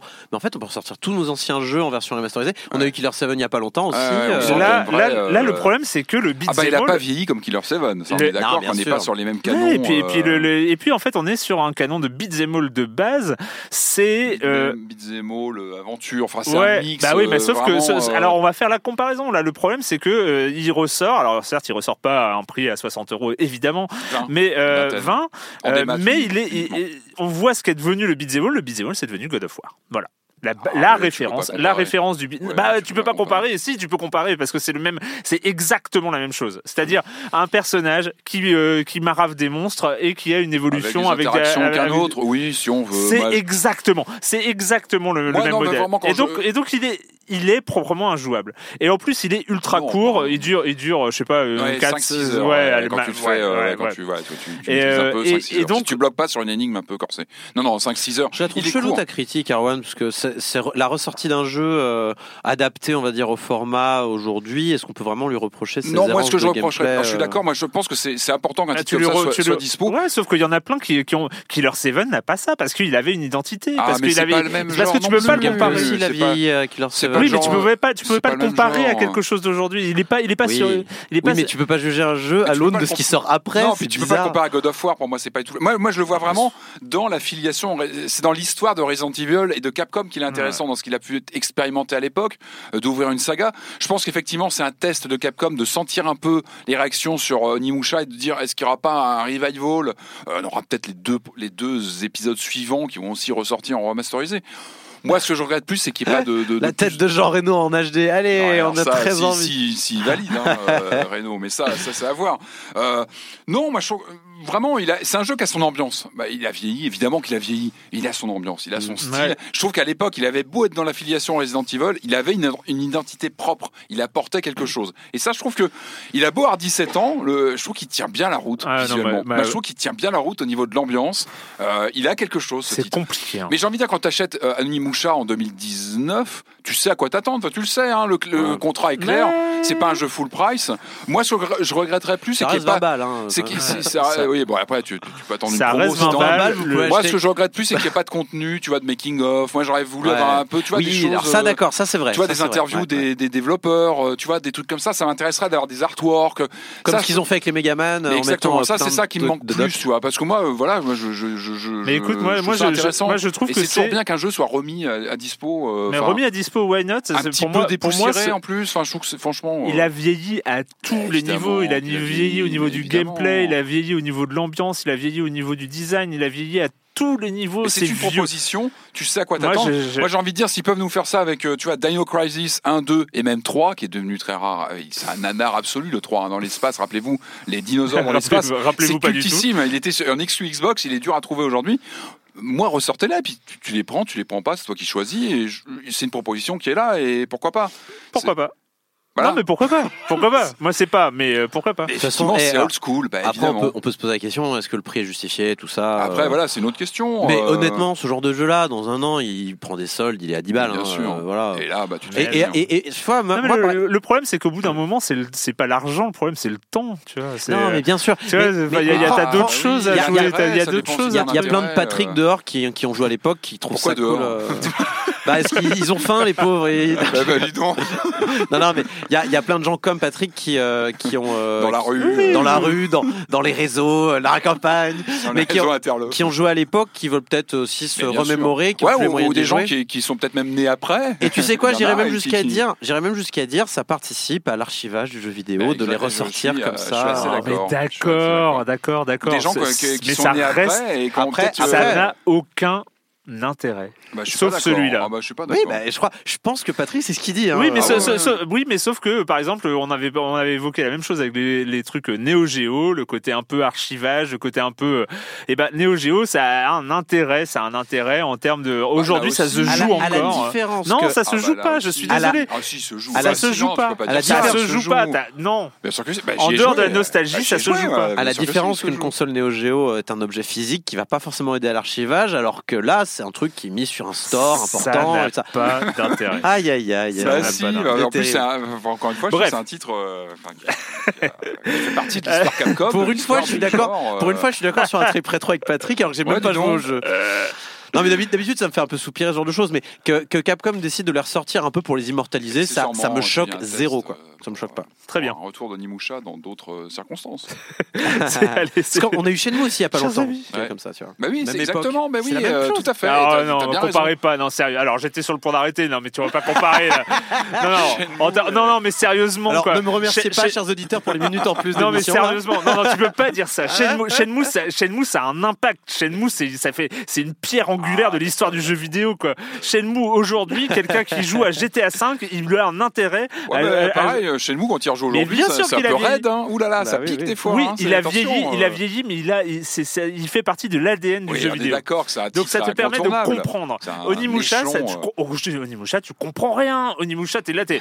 Ah ouais, il y a des gens qui ont déjà joué à ce jeu-là à un moment. T'imagines un mec de, 17 ans qui joue à Onimusha? Bah, il a le droit de s'intéresser à ce qu'il y a eu avant il est né 4 et de comprendre. Ouais, ah, bah, corps. Erwan, je suis d'accord avec toi, mais c'est pas la cible. C'est pas la cible de ce truc. Ouais, mais sauf qu'un mec de 17 ans qui, euh, ou une nana, évidemment, euh, qui joue. Un type de 17 ans, il joue à Fortnite, qu'est-ce que tu racontes, là? Mais non, mais. Tu vas lui mettre au Nimoucha, il va pas comprendre. S'il joue à ah Shenmue, il va saigner des yeux. Faut pas S'il joue à Shenmue, il va comprendre une partie de l'histoire du jeu vidéo. S'il joue à Onimusha, il comprend rien. Voilà, c'est tout. Euh, oh bref. Ah, il est sans, pitié, sans pitié. Hein. Ah, non, mais j'étais sur le point d'arrêter. Vous me... non, non, non. Bref, euh, c'est fini avec cette semaine, avec le jeu vidéo. On va pas voir Resident Evil après ça, hein, franchement.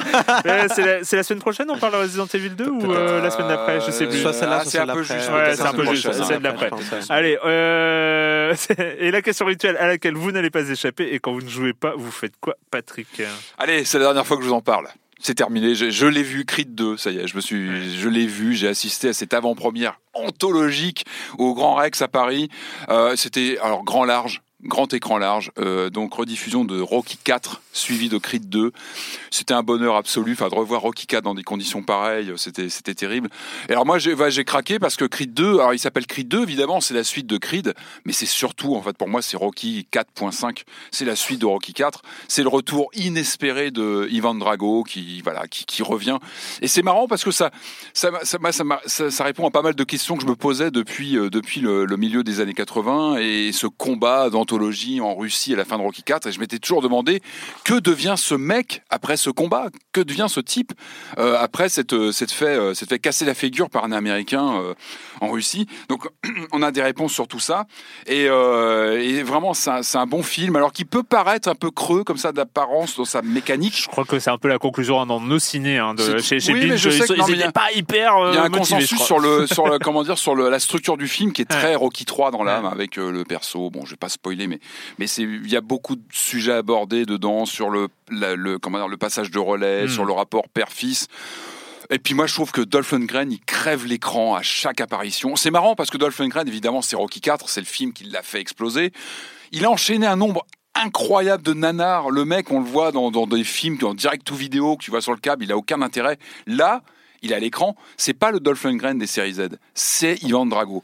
Et ça lui apporte un, un truc à l'écran incroyable ou de retrouver de, de voilà de retrouver ce personnage de plus de 30 ans après avec cette revanche qu'il veut prendre sur ce sur, sur voilà sur Rocky etc et, euh, et voilà. Enfin moi je, je vraiment je, je, je, j'ai surkiffé. Et c'était un film inespéré je trouve d'avoir une suite de Rocky 4 qui est quand même le film le plus 80s qui existe Ouais. c'est le film c'est, même c'est le film qui synthétise pour moi les années 80 Dans la saga, il, est, il, est, il est considéré comme bien. Je Ouais, connais pas le, du le tout 4, Rocky. c'est, je crois que c'est le plus grand carton en entrée, mais il est souvent conspué parce que c'est Ah un oui. film de, voilà, de, de, comment dire, de, de propagande américaine. C'est, c'est le fruit de la guerre froide. Ouais. Et, euh, et même en termes de, de, de Ah, mais à la, à la fin, ils sont potes. Mais lui, il annonçait quelque part la suite Ouais. des événements, la fin de, et la fin de Rocky 4. Tu l'as pas vu?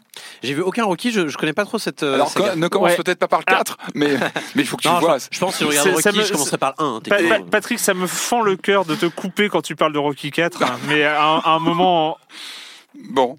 C'est Bah, il est bien ou pas, euh, Creed 2 du Alors, coup, il est bien je pense qu'il faut avoir un bagage Rocky 4 pour vraiment. Non, mais ça, vraiment, moi j'ai adoré. Et puis, bah, bah voilà, Stallone, Lundgren réunis. Moi, moi, tu les aurais filmés pendant une heure et demie en train de discuter, j'aurais, j'aurais déjà été ravi. Mais là, il n'y a pas que ça, il se passe des choses.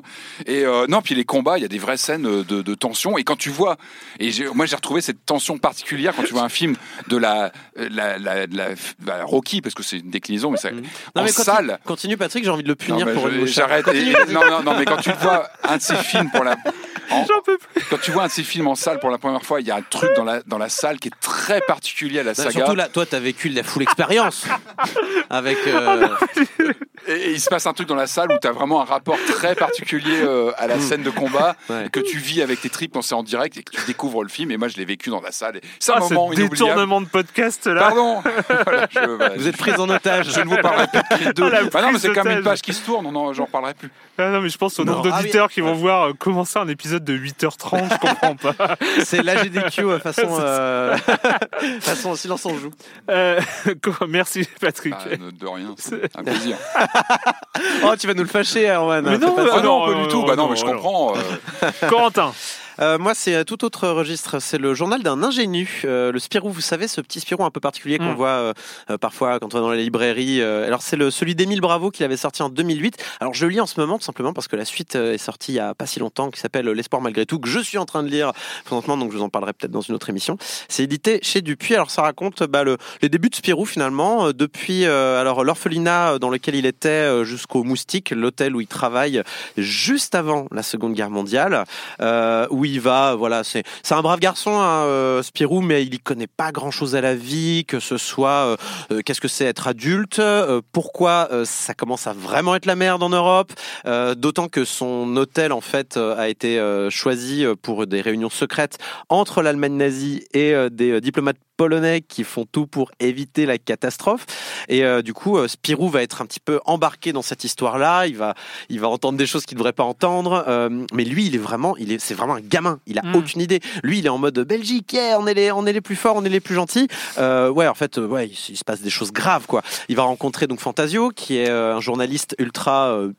Médiocre. C'est c'est un- une, une médiocrité incarnée ce garçon euh, dans, dans ce dans ce, cette BD. Il va rencontrer aussi euh, une, une une jeune femme euh, dont on ne connaît pas le prénom mais qui travaille avec lui à l'hôtel et qui elle par contre semble avoir des liens avec le communisme, tout ça. Peut-être qu'elle a une double vie, peut-être qu'elle euh, a un rôle un peu plus important dans le dans la big pictures euh, que ce pauvre Spirou qui euh, est plutôt, on va dire, un détail de, de- de- du contexte plus que vraiment l'acteur de ce qui est en train de se dérouler aux portes de la Seconde Guerre mondiale. hein. C'est en été 39, on est vraiment aux portes Ah de la ouais, Seconde Guerre mondiale. Et c'est super cool. Le trait est vraiment fin. C'est de la ligne claire modernisée. C'est magnifique. Euh, les dialogues sont. Il y y a une tradition franco-belge qui est cool. Je me dépêche, Erwan. Il y a une tradition fran- franco-belge qui Il est dans les parti, gags Erwan, il est plus là, t'as dans les vu, dans les dialogues en fait. mais mais en vrai mais vraiment c'est de la la franco-belge modernisée et Adieu. euh, et ça fait vraiment plaisir d'avoir euh, Spirou euh, de cette manière-là Mm. de manière très mature je recommande à tout le monde de lire ça et puis je reviendrai pour vous parler donc de l'espoir malgré tout qui se passe cette fois-ci en, en début de la Seconde Guerre mondiale pendant que la Belgique est attaquée c'est très intéressant Merci. Euh, bon, bon, du coup, moi, je. Alors, oui, bah, je vais quand même prendre le temps parce que j'ai découvert. Alors, voilà, on a c'est- plus le c'est- temps là on a plus le temps Ouais. Euh, Euh, donc, merci à merci. tous Non, mais j'ai- euh, c'est juste, peut-être c'est le dernier. Non, parce qu'ils en font d'autres de bien que je n'ai pas encore découvert, mais euh, c'est encore un podcast de euh, local, de chez nous, Euh, parce que je l'avais, il est- ça faisait longtemps que je, je voyais passer, puis je voilà, c'était pas, ça, ça m'avait pas intéressé a, a priori, et je me suis euh, quand même mis à à bientôt de te revoir. Trop bien, au bon moment, au bon moment, Quentin. Euh, donc c'est le podcast de Sophie-Marie Larouille qui, euh, qui invite sur son canapé euh, une personnalité, un acteur, un comédien, euh, un, des- un homme politique, c'est déjà arrivé, euh, et qui part dans une interview euh, assez inattendue de fait, parce que ça, voilà, on ne sait pas où ça va, on ne sait pas où elle va. Elle, est-ce, c'est elle où elle va? On ne sait pas. C'était et, et, et en fait, on se re- je me retrouve dans le métro à rigoler en, en- enfin mais vraiment à me marrer j'ai l'air je dois avoir l'air tellement stupide euh, à éclater de rire dans le métro euh, tu sais On aux voit heures que de t'as un casque ou pas aux heures- bah oui avec un casque Ça, on voit qu'on voit que t'as un casque, Oui, tu on rigoles voit- pas comme ouais, ça, oh, les gens mais voilà c'est ça, je, me, je demande à quoi je ressemble mais en tout cas voilà il y a des épisodes très drôles on dernièrement a la vidéo c'est parti euh. Dernièrement, il y a, euh, elle a invité euh, une de mes euh, humoristes préférées qui est Marina Rollman. Voilà, c'est un des derniers épisodes. Euh, et, euh, et voilà. Et donc c'est vraiment très très bien. J'ai- En plus, je suis content. J'en ai plein à, à rattraper. Donc euh, donc c'est Tu vas cool. beaucoup rire dans le métro. Donc ça s'appelle à bientôt de te. Si vous croisez Erwan dans le métro, Voilà, n'hésitez pas. c'est ça. allez voir hein, ligne quoi ligne 7 13. Ah, 13 À et quelle heure Vous allez voir, il y a 13 et un huit. type qui rigole tout seul. 13 et 8. Euh, voilà, merci. Euh, bah, c'était long, mais c'était le début de l'année. Il fallait, c'était pour les retrouvailles. C'était normal. On avait tellement de choses à se dire. tellement de choses à se dire Et oui, et euh, ben merci euh, Quentin Breton à la réalisation de cet épisode. Et puis, euh, ben nous, on se retrouve la semaine prochaine, hein, la semaine prochaine euh, sur euh, Libération, sur Binge Audio et sur les internets. Ciao. Planning for your next trip? Elevate your travel style with Quince. Quince has all the jet setting essentials you'll want for your next getaway, like European linen, premium luggage options, buttery soft Italian leather bags, and so much more. And it's all priced at 50 to 80% less than similar brands. Plus, Quince only works with factories that use safe and ethical manufacturing practices. Pack your bags with high-quality essentials you'll be wearing for vacations to come with Quince. Go to quince.com slash trip for free shipping and 365-day returns.